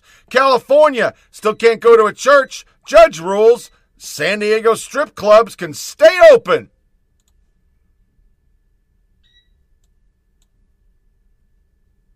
I could read you another thread by Krista M. Oliver about how lockdowns are affecting mental health and children. But I won't. I just won't. NEA, yes, it's been difficult. There is learning loss. There are social emotional challenges. In some cases, there is sickness, economic hardship, or trauma. But students are extremely resilient. That's what they came up with. There may be a temptation for some to describe the generation of young people as lost generation. There's no doubt the trauma and disruption of 2020 will play an enduring role in their lives. But with investment and commitment, and by paying attention to their needs, the lost students' experience can be overcome. If a grocery store can't reopen, families can take their money elsewhere. If a school doesn't reopen, families should similarly be able to take their child's education money elsewhere. Because once again, it's not about the kids. They don't get it. It's about the teachers. Argle, bargle, rar is this article. Anna Navarro, frothing at the mouth and raging at Marco Rubio. Young, healthy senator who spoke at rallies packed with thousands without masks, who supported Trump, who's downplayed COVID and mocked those who wear masks, is first to get vaccine while some medical workers, elderly and infirm Americans wait. Congratulations on your privilege. Everybody goes, now do AOC. All the left wing got their shot. You're simultaneously, Ann Navarro, saying Trump's a cocksucker for not getting the shot. But then you're saying a senator who has been honest that it isn't going to kill everybody, he gets his shot, he's a cocksucker. Once again, so many fucking narratives, they can't keep up with it. Then there's the famous Chattanooga. Tennessee today passed out, a Tennessee Chattanooga nurse passed out while speaking to media shortly after getting the vaccine. Everybody went, oh, shit.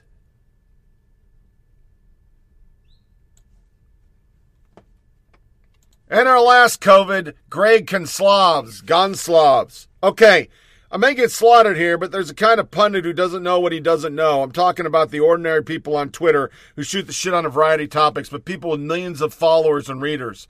They're usually men who will assume expertise because they've always told they were the smartest in the room or given a platform because who they are and feel no sense of humility.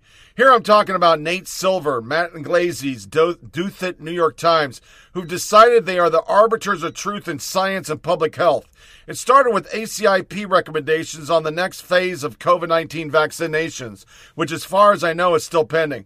All three of them are suggesting that ACIP doesn't know what it's doing because they are discussing discussions happening about how to manage trade-offs. All three believe age-based allocations is the only way to trigger triage vaccine delivery, and they're being scornful of the deliberation at ACIP for talking about things like equality, essential workers. I'll wait and see how the recommendations play out, but let's suffice to say there are complex trade-offs that have to be considered, and the certainty of these three gentlemen, their easy derision of the process is sort of gross. Don't get me wrong, I'm all for citizening scientists. I did it for years as AIDS activists, but what I think differentiates us from them is that we dug deep in the science and mentorship from some great researchers, took on problems, analyzed them, sometimes for years. We weren't spouting off for this weak column or a series of tweets, and we got things wrong or ruthless with each other about our failures. Now, but Nate Silver and Douthit New York Times are going after public health, suggesting they know the contours of what is scientific and parascientific. Go ahead, fellas. Tell us what you really feel. And this guy goes on to dog them. But here's the deal. Everybody's doing it. Here's fucking Cuomo dogging elderly rich people in Florida. And CNN mocks Fox for restaurant closures. Context. I know this guy named Cuomo up in New York. He said about 10,000 doses were administered yesterday. That leaves him just as exposed, given the scale of need, as he was without the vaccine, relatively. Every bit counts, of course. But New York needs so much more and a lot faster, or the curve of cases is going to go up a lot longer and include a lot more of the people that we need on the front lines. Time equals death here. Governor DeSantis in Florida says they sent about 100,000 to 5 hospitals. But there's a delay as shipments for the next 2 weeks are, quote, on hold right now. 2 issues. 1, why'd they get so many more than New York? Is that true that they did? Because the numbers seem to suggest it. Is that the answer? DeSantis says, well, this is about Pfizer and their production issues. Is it? Or this isn't about that you only need 1 shot BS that he was trying to peddle, is it? Did they get the doses they need? Should they? This all demands answers in real time, because otherwise problems will fall on top of one another. Because what you give... Over on Planet Fox, which loyally orbits Planet Trump, there's a new villain of the day, and it's billionaire philanthropist Bill Gates. The target on his back was born of this interview with Jake Tapper here on CNN. Bars and restaurants in most of the country will be closed as we go into this wave, and I think, sadly, that's appropriate. Depending on how severe it is, the decision about schools is much more complicated because they're the benefits are pretty high. The amount of transmission is not the same as in restaurants and bars. So, trade-offs will have to be made. But the next 4 to 6 months, really call on us, to do our best because we can see that this will end. During the largest surge of a deadly pandemic, this is the inconvenient truth, even with a flailing economy. Just ask the CDC. In September, it explained that adults who tested positive for coronavirus were about twice as likely to have reported dining at a restaurant than those who tested negative. But for Fox's Sunrise trio, who criticized temporarily closing bars and restaurants despite the human cost of keeping them open, when 3,000 Americans were reported dead of COVID per day, here's how they responded to that warning from Bill Gates as they broadcast from the coronavirus-safe confines of their separate television studios. What's his problem? Well, here's a question for Bill Gates. What sacrifice is he making? None. He is still one of the richest people in the world because he actively engages in ways of staying in the top tier of rich people in the world. His wealth gets to grow exponentially while small business owners, maybe folks who worked for 20, 30 years, saved up, scraped, sacrificed, finally opened up the business of their dreams. He willy-nilly says it's a sacrifice we have to make. Here's the problem. Bill Gates is a globalist. Spoken most of that like a true liberal, and there was no way that the trio was going to let that stand. I'm not knocking him because he worked hard to make that money. Yeah, he worked hard, but you know what? The person who's going to come and pick up this garbage outside my house today, they work hard. Perhaps there is some common ground between Fox and AOC after all, since that there is actually the crux of the liberal argument in the wealth gap debate. But back to coronavirus restrictions, people are losing their livelihoods. Kids are out of school, they're isolated, millions and millions of Americans are hungry. So yes, there is a legitimate debate to be had about restrictions.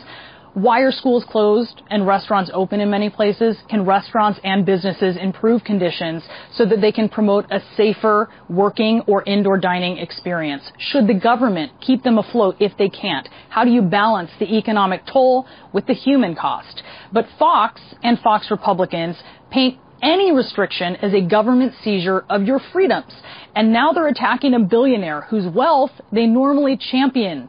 And it's been about an hour, so I hope this doesn't happen when we go to YouTube. Had a computer issue, lost some files, how to reconstruct, how to re-download. It was a total freaking nightmare.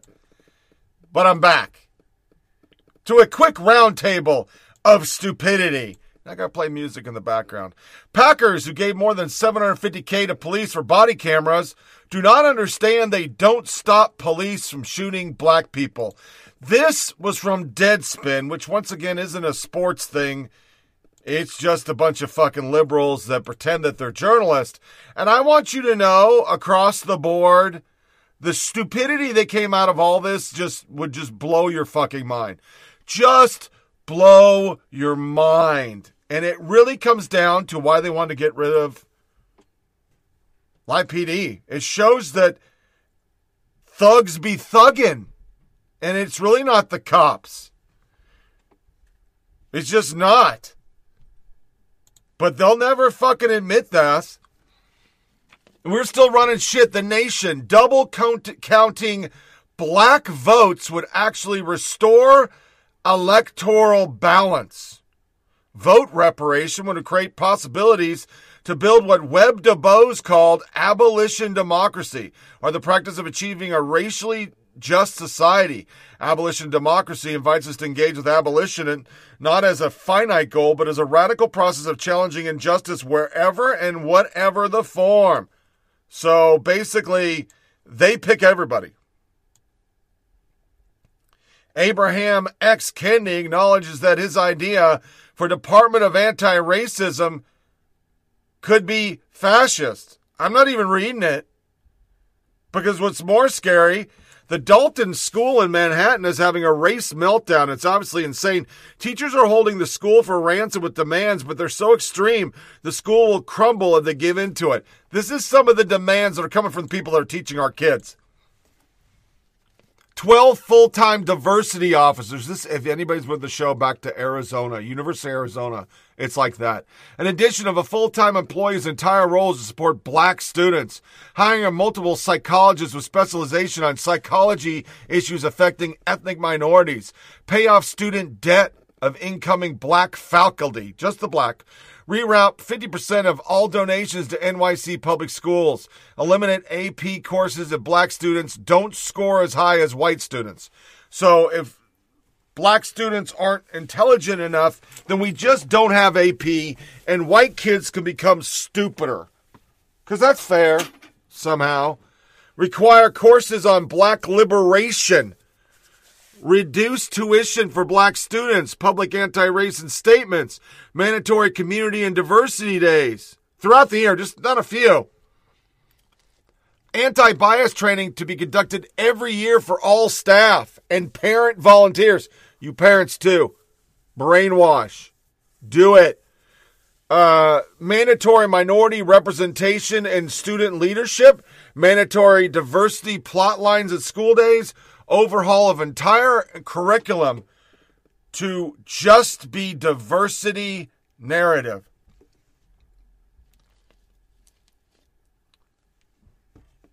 So what's happening while they're doing all this crazy shit? Father who raped his own kid, who's now becoming transgender, gets a free surgery on Wisconsin Public and transferred to women's prison. That's Sean in Oregon. That's what we're doing. L.A. District Attorney, when he's actually gotten pushback, did not have enough education to keep their mouths shut, are family of murder victims. That's what he said to them.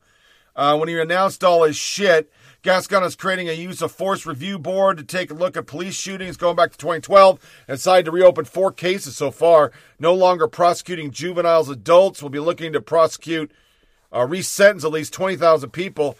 We've obtained video of LADA George Gascon at the Pomona courthouse today, where he can be heard saying it's fortunate that some people do not have enough education to keep their mouths shut so we can talk, as a family of murdered victims yells at him. Here we go. I apologize. It's unfortunate that we have people that do not have enough education to keep their mouth shut for a moment so we can talk. Oh. But anyway. My son can never speak again because he was murdered. He was kidnapped, tortured, and murdered. Sources tell me the woman yelling is the mother of Joshua Rodriguez, who was kidnapped, tortured, and murdered in 2015. Special circumstances, of course, were used, and he's getting rid of all of them. Now, the story goes he's pushing back now, but that's their answer for everything. When you point them out that they're actually the racist, their reply is always, you're unintelligent, you're uneducated, you're a hayseed.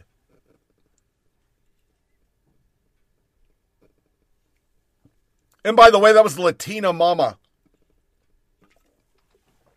Since everything we do is going to be on race, whether you get shots, don't get shots. I mean, the funny thing is, they're going to freaking Tuskegee a whole bunch of people because there's problems with these goddamn vaccines. I'm not an anti-vaxxer, but there's allergic reactions. There's allergic reactions to people who've never had allergic reactions. But the school continues. Seattle Public Schools forcing white teachers to atone for their privilege and spirit murder. Christopher Rufo. Seattle public school teacher tells that the education system is guilty of spirit murder against black children and that white teachers must bankrupt their privilege in acknowledgement of their thieved inheritance.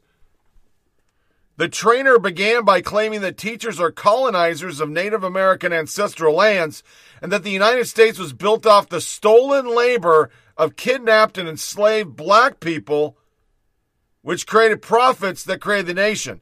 The participants identify themselves as both gender pronouns and race labels, which has become commonplace in academia to use gender pronouns identifiers. This is perhaps the first example of an institution creating the expectation for explicit race labeling in the workplace. The trainers tell the white teachers that they must commit to the journey of anti-whiteness, even if their lizard brains make them afraid that they will have to talk about sensitive issues such as race, racism, classism, sexism, and all kinds of ism. That's their words. The central message is that white teachers must recognize that they are assigned considerable power and privilege because of their possession of white skin. To atone for this guilt, they must bankrupt the privilege and acknowledgement of their thieved inheritance. Next, the teachers hold a discussion on spirit murder, which, according to Dr. Bettina Love, is a concept that American schools murder the souls of black children every day through systemic institutionalization, anti-black state-sanctioned violence. The goal of the problem is to transfer public schools into activist organizations. At the end, the teachers must explain how they will practice anti-racist pedagogy, address current social justice movement taking place, and become anti-racist outside the classroom. In recent years, the district's expanded its Department of Racial Equity Advancement and deployed racial equity teams in dozens of schools. Stated goal is to advance educational racial equity, but in practice, this program offers to serve a forced agenda. Seattle public schools like to claim they're teaching tolerance, but in truth, they're teaching hate. And we're going to cover this in depth next podcast, because I'm going to read the slides. I just wanted to tease this because it's so good. They are the racist. I mean, there's even from Time. Helen Keller was just another privileged white person. However, to some black disability rights activists like Anita Cameron, Helen Keller is not radical at all, just another despite disability privileged white person, and yet another example of history telling the story of privileged white Americans. What the fucking fuck? But when they're not pushing everybody's racist, and we need to re-privilege everything, like you don't get a paycheck, your paycheck goes to black people because you're white.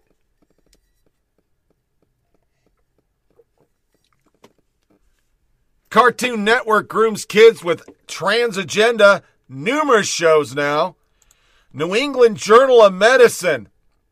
Sex designation on birth certificates offer no clinical utility, and they can be harmful for intersex and transgender people. Moving such designations below the line of demarcation would not compromise the birth certificate public health function, but could avoid harm. We believe it's time to update the practice of designating sex on birth certificates. Yeah. And when they're not doing that, Vice. Because of imagery that connects abortion with baby killing, the life-saving procedure is still often associated with shame and tragedy. From the article, and then the public window into women's private domain become political. Before ultrasound technology, anti-abortion activists often relied on religious or moral arguments against safe access to abortion. But the powerful imagery of prenatal scans helped them strengthen their cause, triggering people to protect instinct toward what looked like a tiny unborn child. What looked like a tiny unborn child. I can't even say that enough because I'm sorry. It's a baby. It's a baby. Even if you don't want it to be a baby. So that's our quick up front. A quick This Is America, which gets us right into the Christmas spirit because it's Governor Whitmer. Oh, fuck me. This is America. Don't catch you slipping now. Don't catch you slipping now. Look what I'm whipping now. This is America. Don't catch you slipping now. It's time for the worst soundbite. This is when the liberal media is pushing one of them agenda story and says, and this is America in 2019. Yeah, this is America. Guns in my area. I got the strap. So Democrats want your kids to know one thing. These lockdowns are good for you. Now, that's not an easy case to make because the lockdowns have actually destroyed an entire generation of children. So when a lie is that big, you need the big guns to help you sell it. And they have them now. They brought some help from the North Pole to make their case. Fox's Rick Leventhal has that story for us tonight. Hey, Rick. Hey, Tucker. I thought Santa wasn't supposed to be scary, but it's a whole new world. And in 2020, Mr. Claus wants kids to know they've got to do more than be nice, and we have video highlights to prove it, courtesy of Michigan's Democratic governor. Now, my favorite part is the very beginning, where she appears to read her name off the prompter.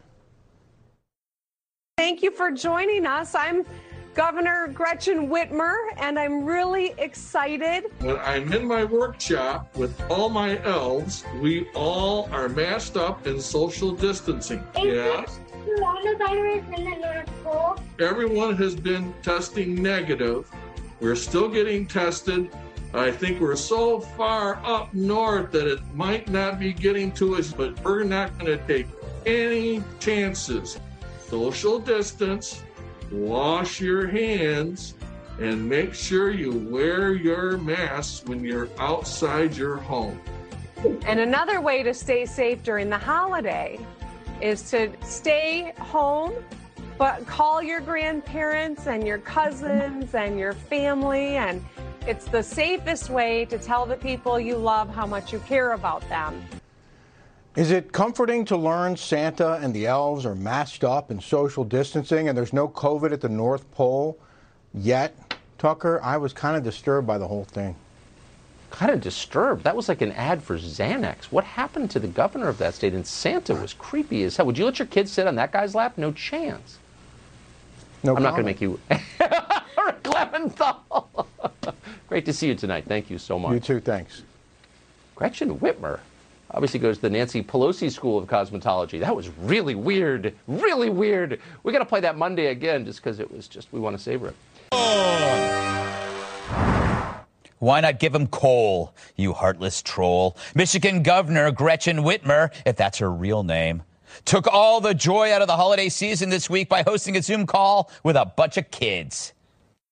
Thank you for joining us. I'm Governor Gretchen Whitmer, and I'm really excited to be here with all of you. And I also know someone who's been really following the rules and making sure that he stays safe and the elves stay safe. And so my special guest is Santa Claus. Seriously, even Whitmer wouldn't really have Santa lecture kids on social distancing and hand washing, right? Social distance, wash your hands, and make sure you wear your mask when you're outside your home. This is a travesty. We all know to wash our hands by now, but come on, it's Christmas. Do those kids look like they're having fun? Ugh. Anyway, moving on. We saw pictures of healthcare workers getting the COVID vaccine this week, and even Mike Pence got a shot in the arm. Meanwhile, one demographic is looking forward to getting vaccinated. Cheaters. An Ashley Madison survey shows 4 in 10 cheaters would get the vaccine so they can, quote, responsibly continue having in-person affairs. How thoughtful.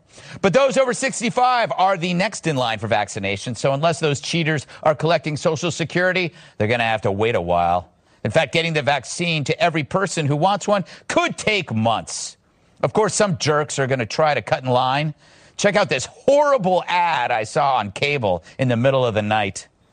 Want the COVID vaccine but don't feel like waiting months for it? Frustrated that grandma's going to get it much sooner than you? Then come on down to Daryl and Carol's Vaccine Line Cutter Emporium. Our highly trained technicians can make any young person look old, so they can cut to the front of the vaccine line. Just listen to these satisfied customers. Here's how I looked before I went to Daryl and Carol's. Here's how I looked when they were done with me. Can't wait to cut that vaccine line. Well, before Daryl and Carol, I barely looked old enough to buy a beer. Now, thanks to them, I'm ready to go from last to first. Sure, they stole my wallet, but that, hey, at least I'll get the vaccine, right? So get down to Carol and Daryl's Vaccine Line Cutter Emporium today. Your friends will think you're a jerk, but who needs friends anyway? Excellent acting, by the way, by our crack staff. Tyrus, what do you make of the vaccine rollout, and what's your take? I think it's honorable. We're hearing so many people come forward telling us they're going to do what they're supposed to do. You know, hey, I'm not going to jump in line. Great. I'm not going to kill anyone. So there we go. We're all just following the rules. But if I could go to the part that's really bothering me, again, I go back, Pete, you'll get it. You know, every time you come, I feel like I have a brother in arms as far as parenting. So you want to do a Zoom with Santa Claus? Yes. Okay, awesome, right? Who didn't show up? You know what I'm saying? Like in the middle of that, I guess Mrs. Claus left. Yeah. They couldn't get a full party. And second, what a sham. My kids would have tore that apart. They'd be like, yo, Santa, who are the stockings for? You know what I'm saying? Everyone knows it's coming from you. Why in the blue hell would Santa Claus have stockings behind him on the chimney? I'm going to say, like, his entire household doesn't know it's him. Don't you think it's, like, past the point of, hey, let's put a stocking out. Why, Dad? I know it's you.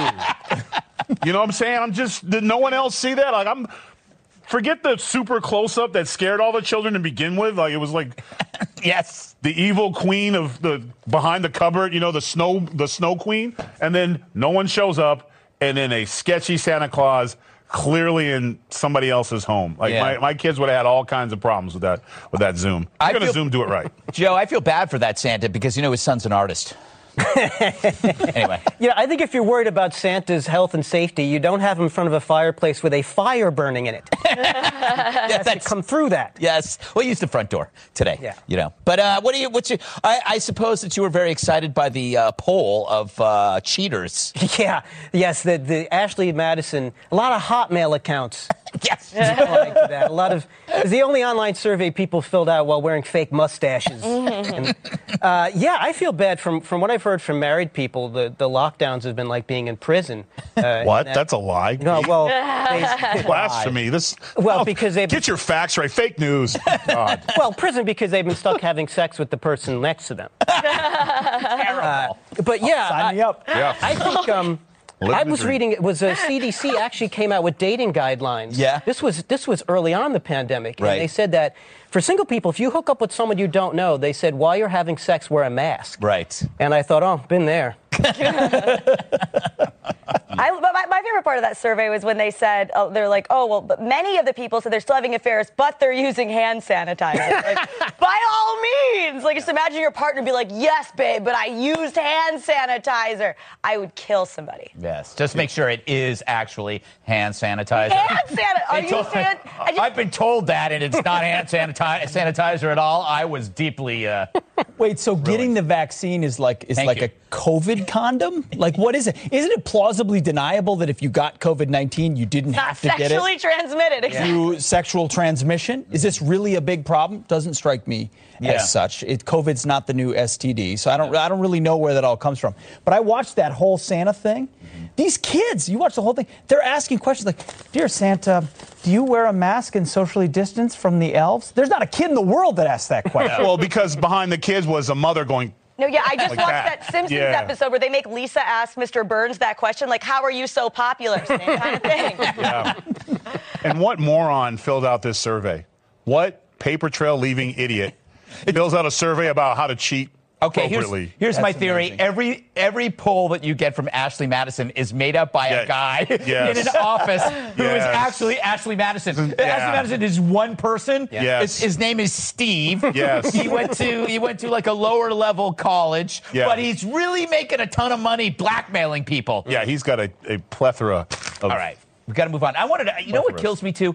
Everybody who said the vaccine sucked are now getting vaccinated. Remember all the Democrats? Okay. Oh, yep. And no one's mentioning President Trump. Exactly. All right. That shit cracked me up. Good on Tucker calling around on her cosmetology, too. It's great. Other comments, Young Americans for Liberty is where I got it. As much as your kids gear up, this is her tweet, for holiday season, I decided to surprise a few of them with a special guest from the North Pole. Whitmer is using Santa Claus to indoctrinate kids about coronavirus.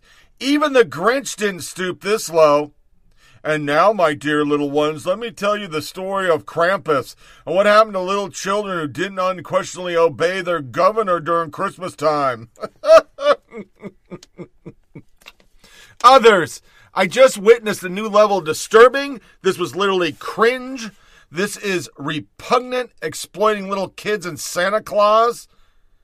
Any parent who let their children watch this garbage from Whitner needs a visit from CPS. Have a totalitarian Christmas. This is an SNL skit, right? Somehow this seems like worst thing she's ever done, but it's not. And Janice Dean. She put Grandma and Grandpa in nursing homes. Then you have this one. This is a future conservative want. A little girl in a Christmas dress.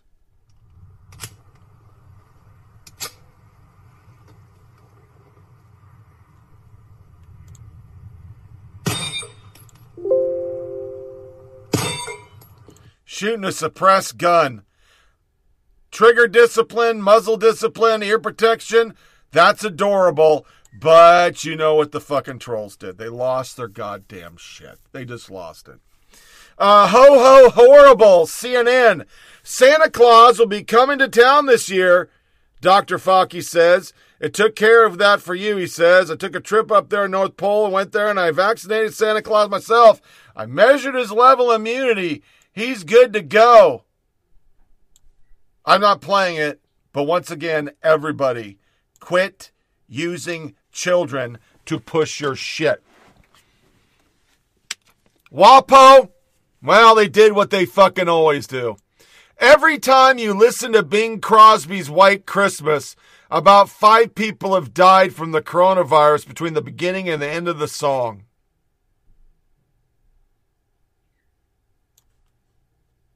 That came from... Who the fuck wrote this? I don't know. They're douche nozzles. So, before we Christmas it up, gonna play 2 sound bites. One is my Mighty Ducks winning the Pac-12 championship and the Black Knights of Army winning the Commander's Trophy. Mike, yes, welcome back to the Coliseum. Welcome to the championship trophy and MVP presentation. First of all, congratulations to both teams in this unprecedented season. Really great seasons, a fun championship game tonight. Most importantly, though, congratulations to the Oregon Ducks, the champions of the Pac-12.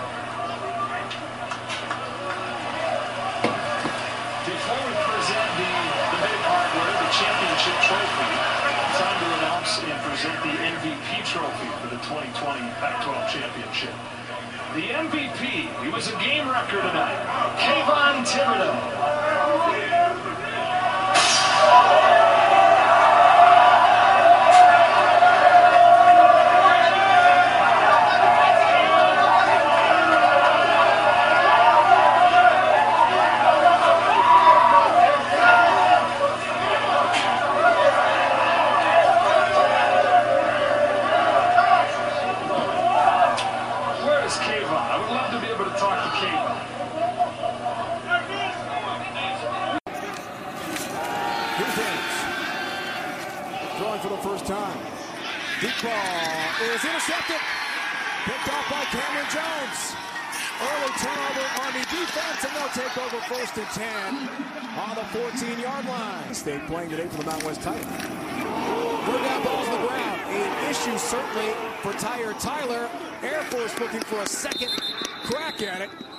Think they've got it. Let's get the indication from the official. Air Force ball at the 40. Park, Texas emerges with the ball. Yeah, it looked like it was a split zone lead play, and Tyler wanted to pull it.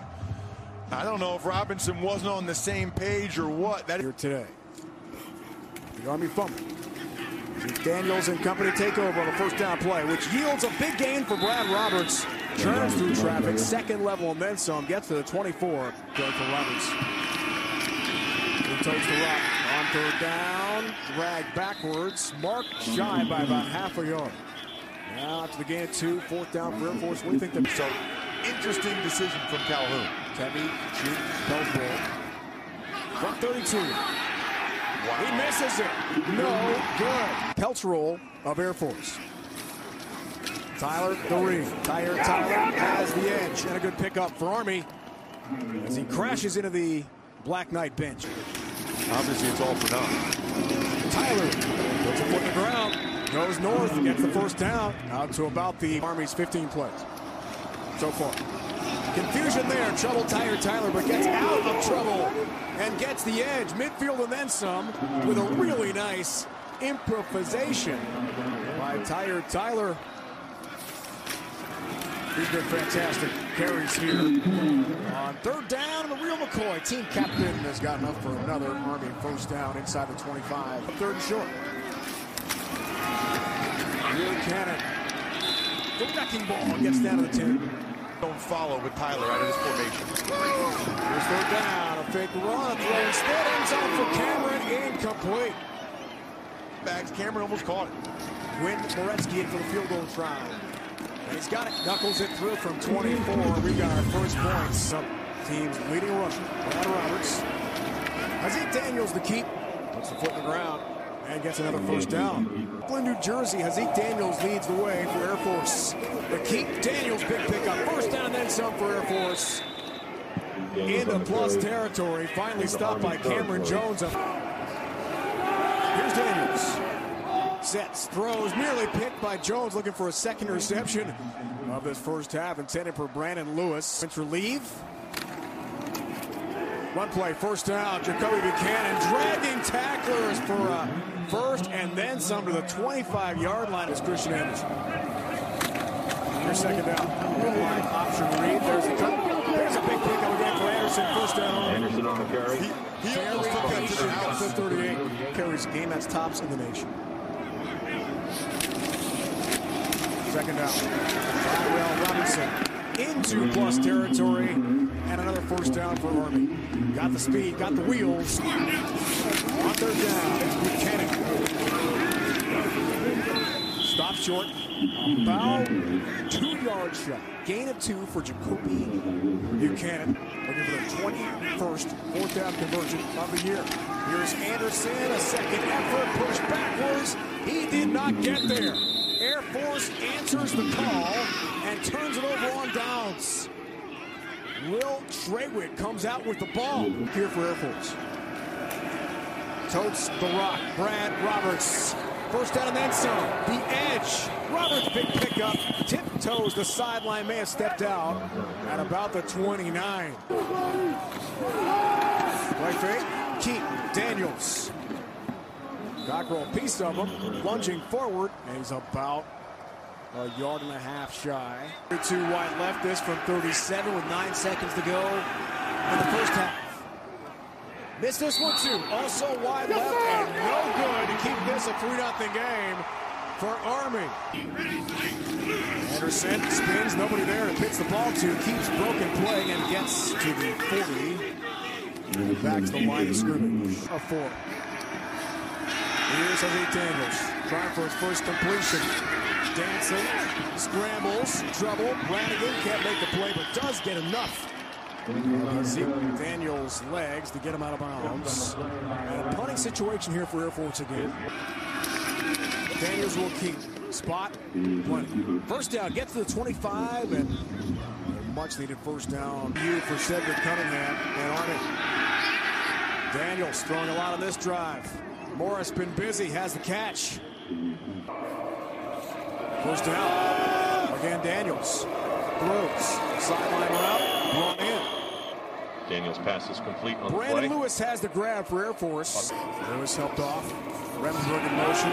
Play fake. Zeke Daniels on the sprint right. Deep ball again. Patterson brings this one in. Complete for Air Force. Inside the 10. Here's Daniels.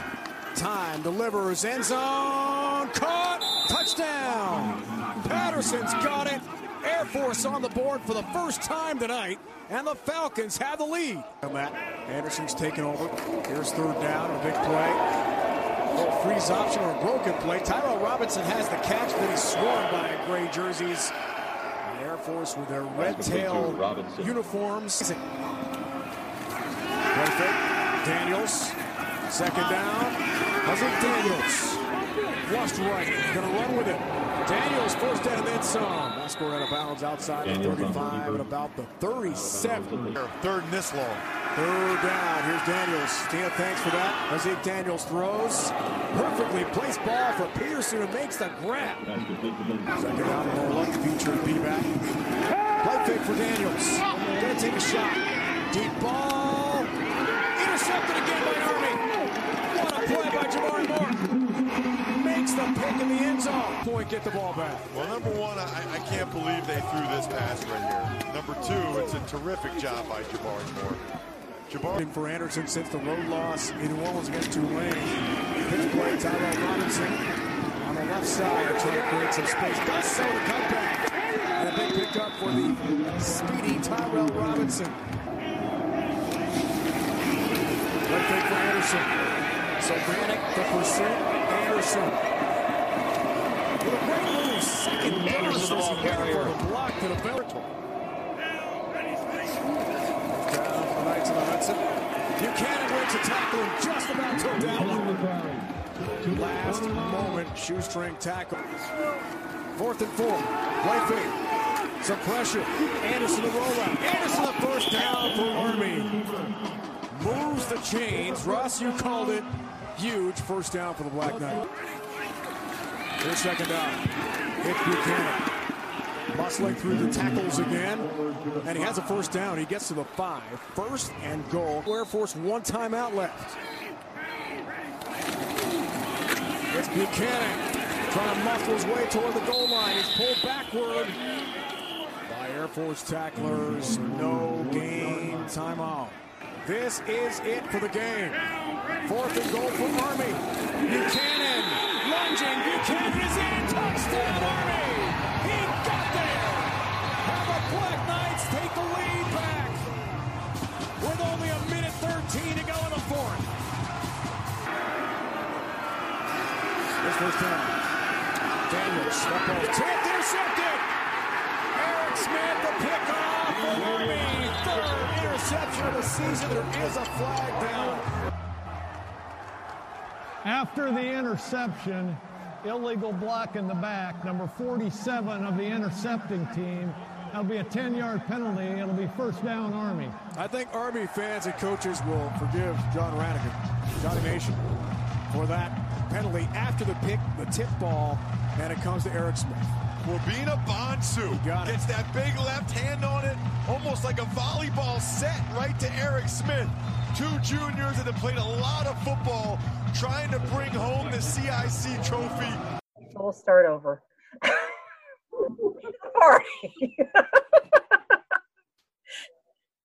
All right, so this was the first screen. All right, so in Die Hard, what does he write on the dead henchman? What's the message he writes on Hans Gruber? Well, I have machine gun, ho ho ho. Mm-hmm. He's the winner. For the record, we're watching today. That's Gigi's favorite Christmas movie. Even though it is not a Christmas movie, just because it has a Christmas movie. It is totally a Christmas movie. She brought me over. Of course, she is my girlfriend, but she did bring me over because it is Christmassy. Especially the ending. It always makes me think of Christmas. I know. It is. All right. In A Wonderful Life, what fictional town? Bedford Falls. Bedford Falls. Hell yeah, Bedford Falls. I think I watched that once when I was like 7. You should watch it again. It's a good one. It's so good. No. Which of the following, hold on a minute. Which song of the same name, one of the most holiday tunes of all time? However, it was. Yes. Another great Christmas movie. All right, so Will Ferrell won our hearts in the Super Buddy film Elf. He finds out he was adopted by Santa and sets out to find his real father. Which iconic building does the real dad work in? Empire State Building. It is. This was Maggie's favorite movie. The kids turned me over to it. I got to admit, it is kind of cute. What is his favorite food? I think it's cookies, candy cane, and syrup or something. Yeah, syrup. Yeah, syrup on everything. Yeah. Syrup on spaghetti. I'll never try it. That would make me barf. I'm telling you. All right. So everyone answered favorite things. So this was our favorite holiday songs. And I did get this from Randy too. And it's funny, there were some duplicates in all this. It was pretty good. Our favorite hot drinks.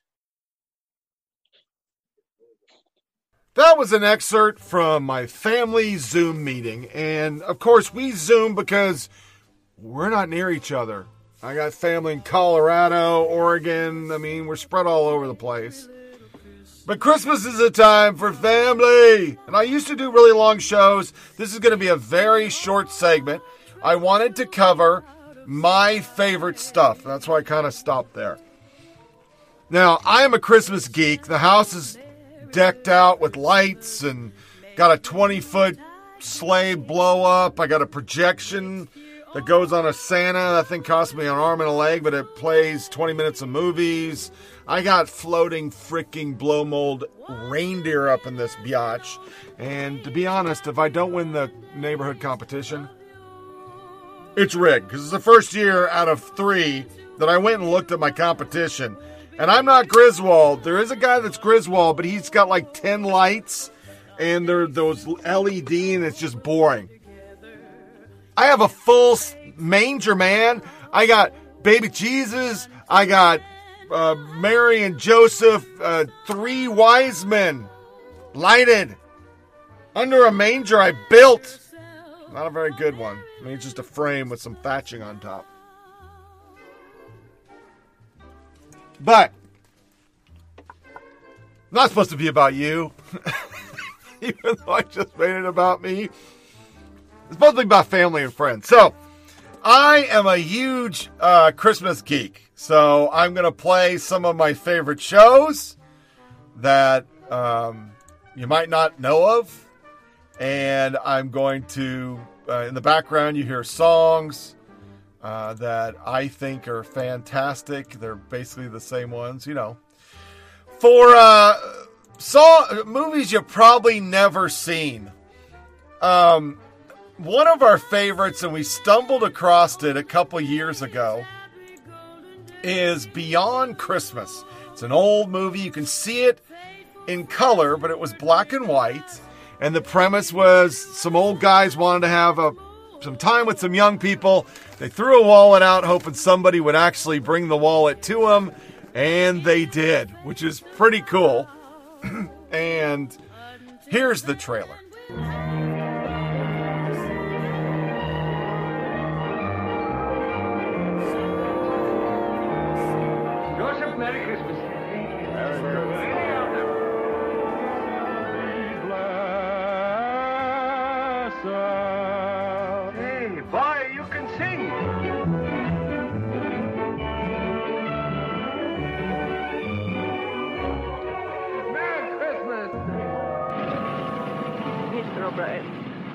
Gentlemen, please take this grace.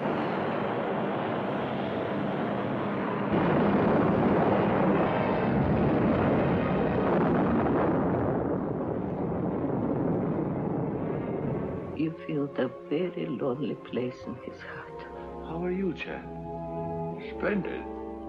Light as air. The boy's got talent. Why shouldn't he do something with his voice?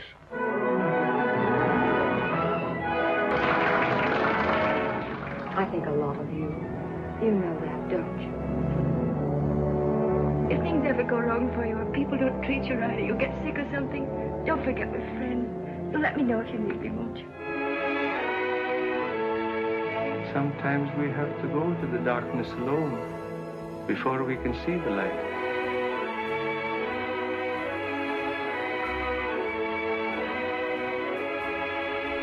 Come on, get in the car, put on your seatbelts. But he might be coming back. He's not coming back, Miles. You read the note. Where are we going? I thought Dad took all the money. Why'd he take it? Because that's what lowlifes do. Trudy may be looking for a waitress.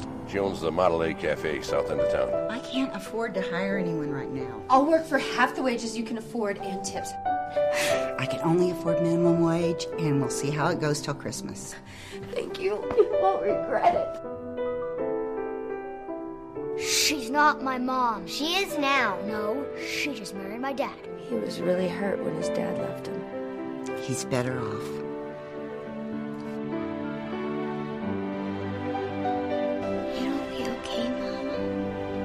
He wrote me off a long time ago.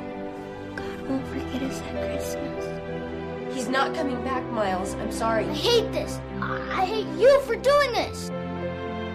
You're kicking us out the day after Christmas? It's okay.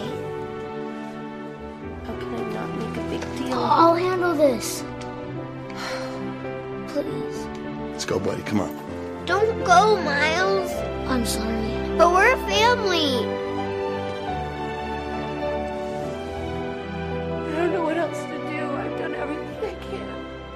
I can't lose Miles. I don't have options.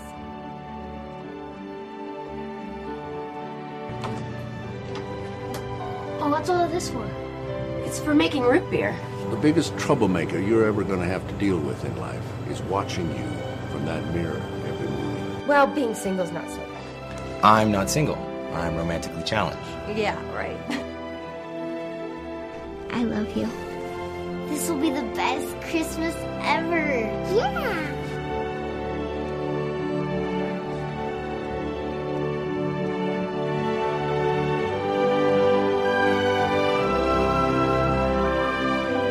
Isn't this nice?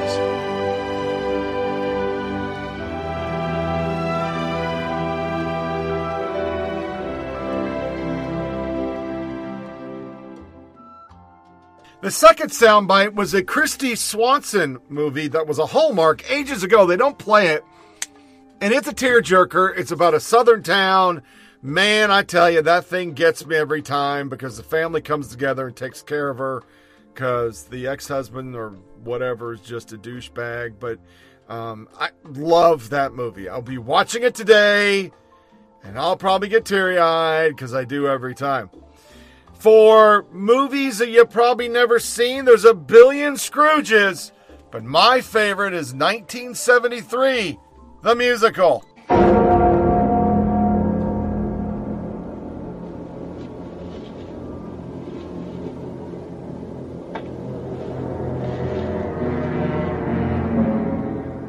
Am I in the presence of the ghost of Christmas yet to come?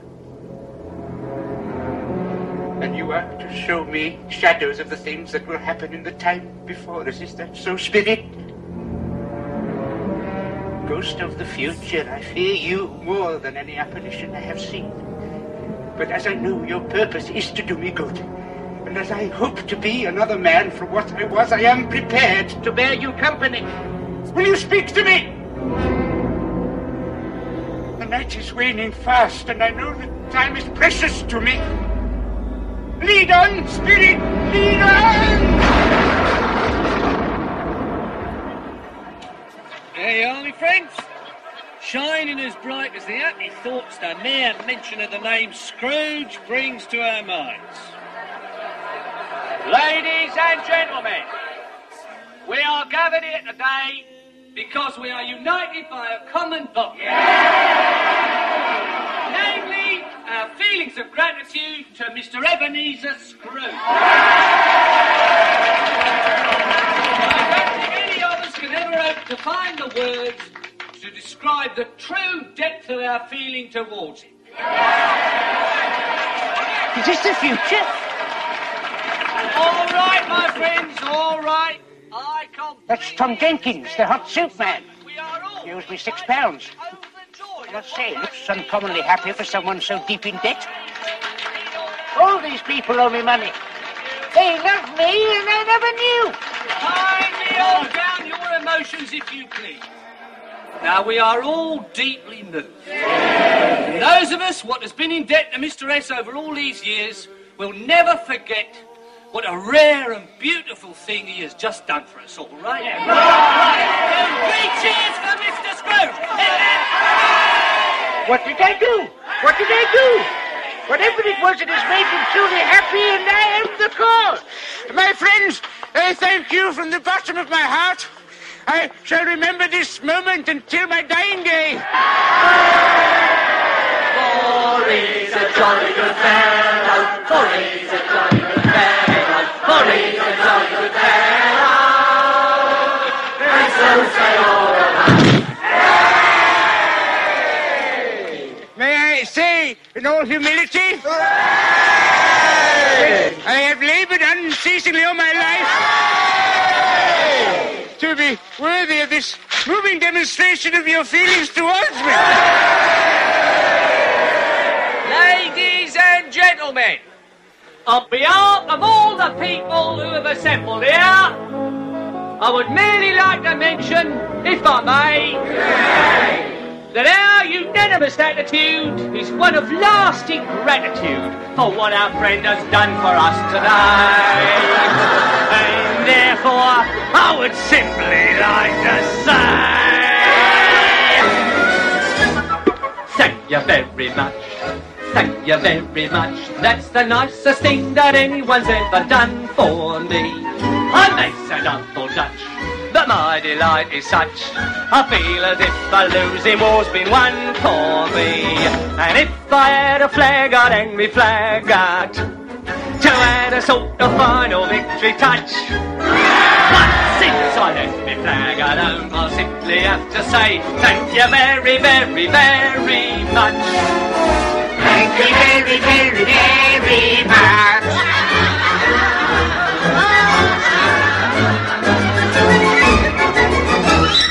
Thank you very much. Thank you very much, and that's the nicest thing that anyone's ever done for me. It sounds a bit bizarre, but things the way they are, I feel as if another life's begun for me. And if I had a cannon, I would fire it to add a sort of celebration touch. But since I left me cannon alone, I simply have to say thank you very, very, very much. Thank you very much.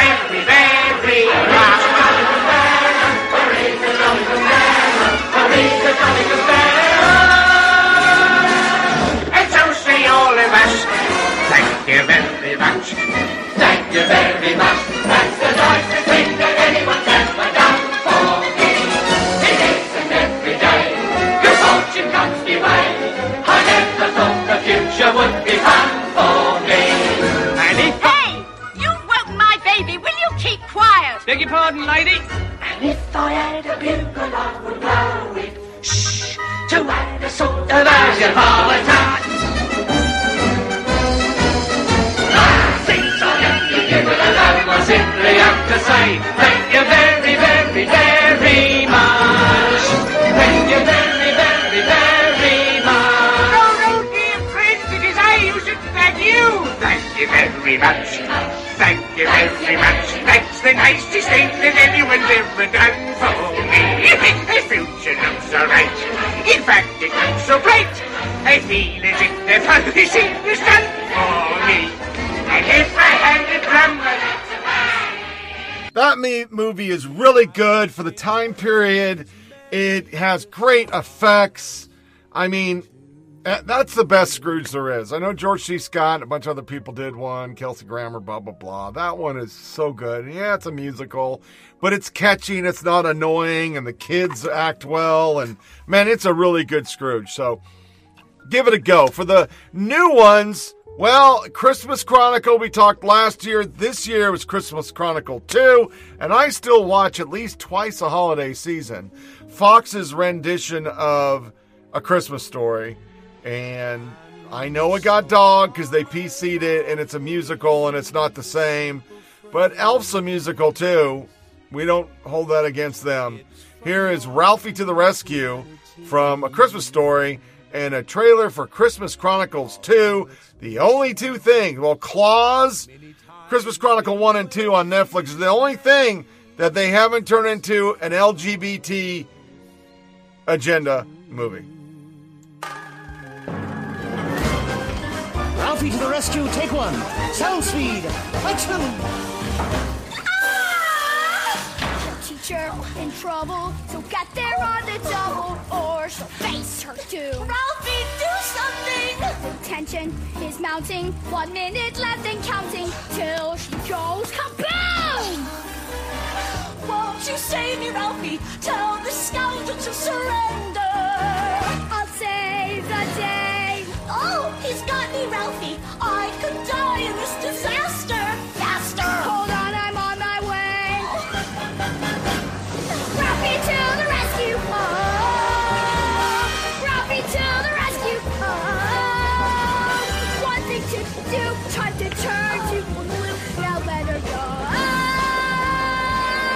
Oh, get Kayo, my hero. Cut, print, move on to the bank scene.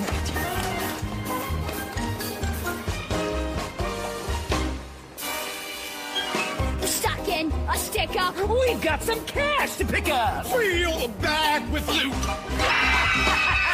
They're telling the teller. Now hand it over, sailor, or we'll have to shoot. Hands in the air. That's right. Won't you help us, Ralphie? Tell these robbers to release us. Don't let me die. Try and stop us, Ralphie. Hope you're ready for some payback. Stay back. Forget the FBI. Forget the FBI. Ralphie to the rescue! Oh, Ralphie to the rescue! Oh, easier to book every bank rob and crook, so drop the book. Oh, here's my help. Cowboy, cowboy Ralphie, the favorite son of Indiana, with his gun and his bandana.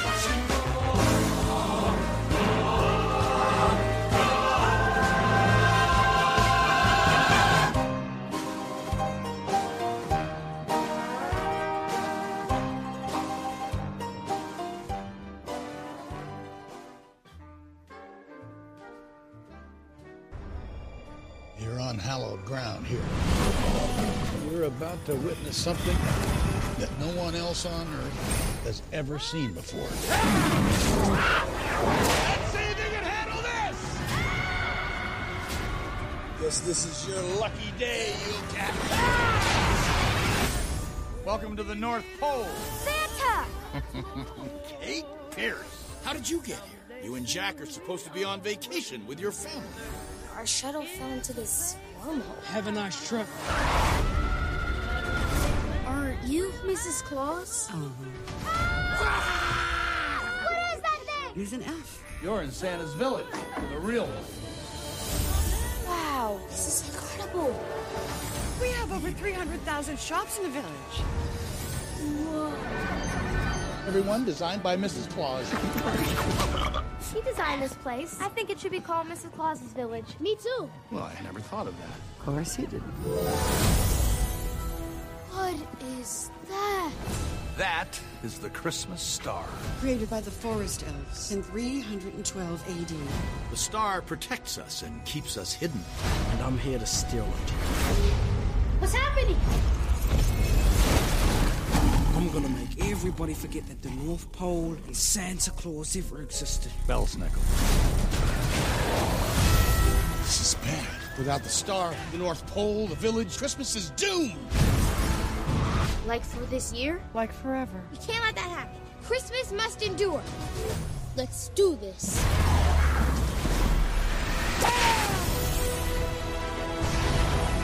We have to stop him. Hold on tight. This might get a little rough. Isn't it dangerous out there? I'm arming you with these. You're arming me with cookies.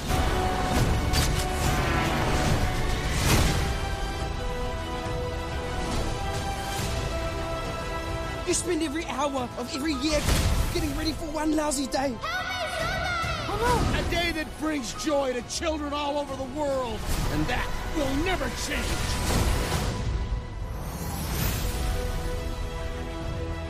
Sometimes I think you actually enjoy these little dangerous escapades. And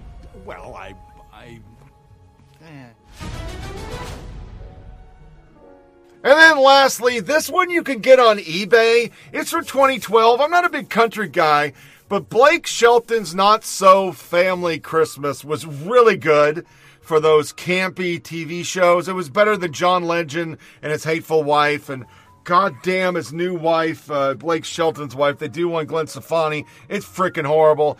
Pentatonics got horrible. They were good, but then the one singer became LGBT, gender neutral, and so their shows went from just singing to crap. So, yeah. This was funny, and this is a skit about them going out and killing every cast member of Rudolph the Red-Nosed Reindeer. Hilarious. About a week ago, me and my buddy Larry the Cable Guy went hunting. And I think things got a little out of hand, but I'll let you guys decide. Take a look. I'm glad you suggested going hunting, Larry. Being out here among these snow-covered pines really puts me in the holiday spirit. Yeah, Blake, there is nothing more Christmassy than walking through the woods with a rifle. How about a couple of sips to warm up? Sure, a couple of sips couldn't hurt.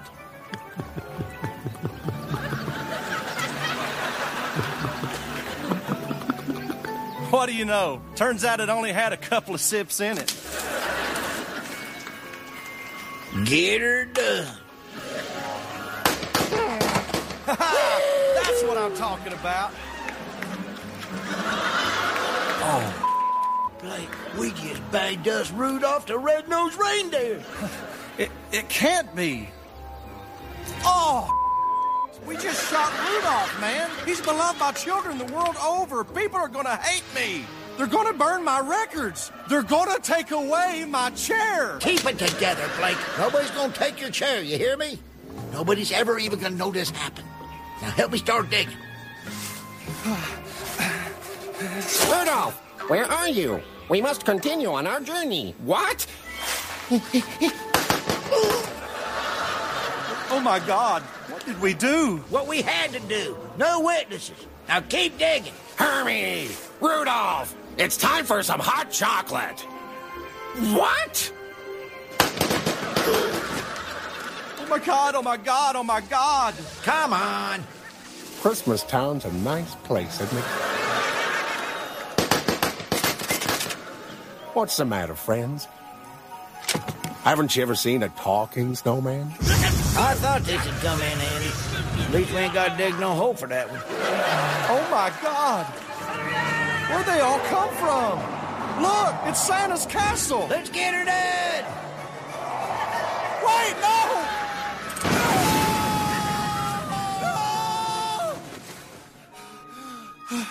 Oh, thank God. It was just a dream. You've been a naughty boy, Shelton. Oh, oh, oh.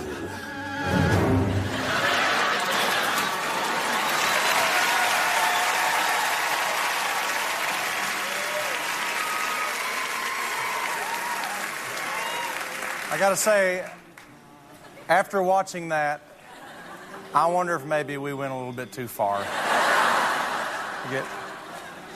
But then again, I did walk away with this.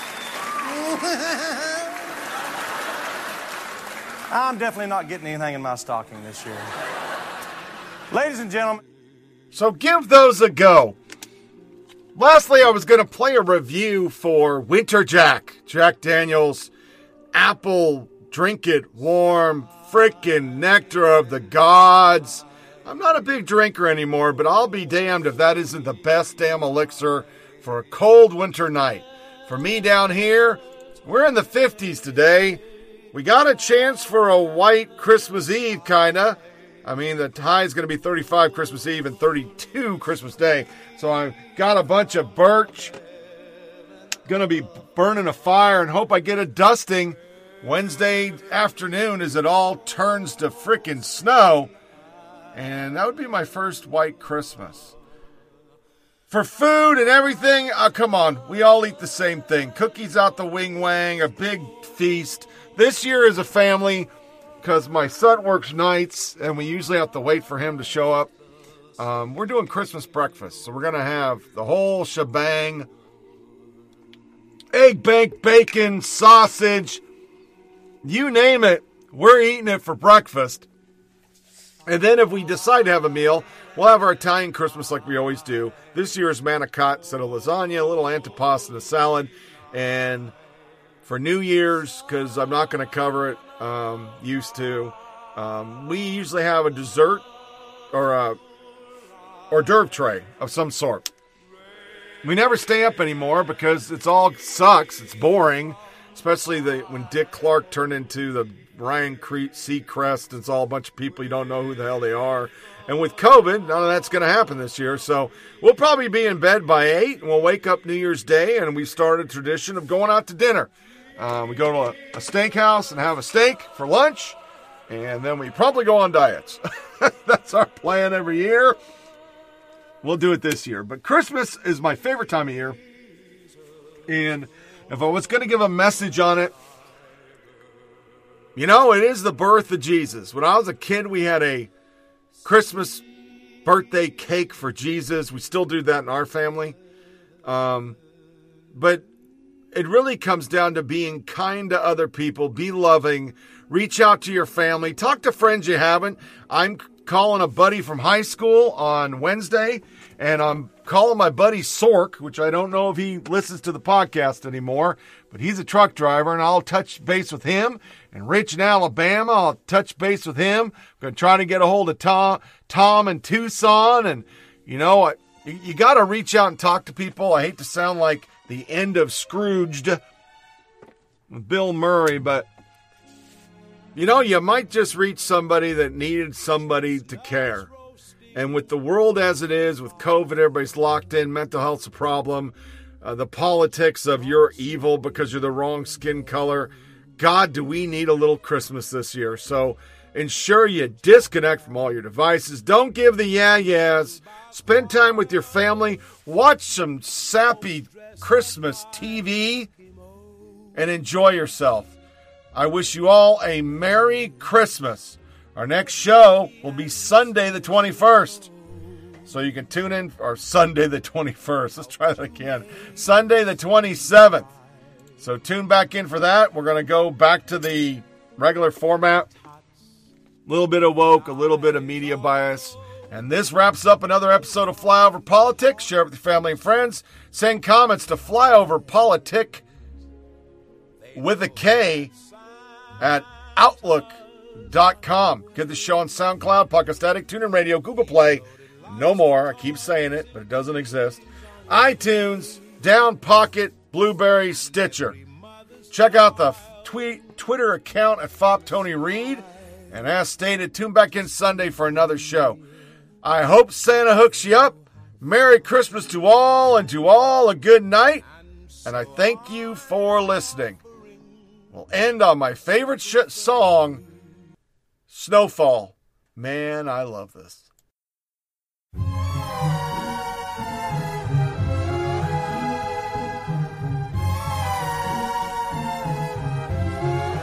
Thank you for listening to Flyover Politic Podcast. Please check out our Facebook page at FOP Podcast and Twitter account at FOP Tony Reed. Remember, it's a short ride. Make every day count.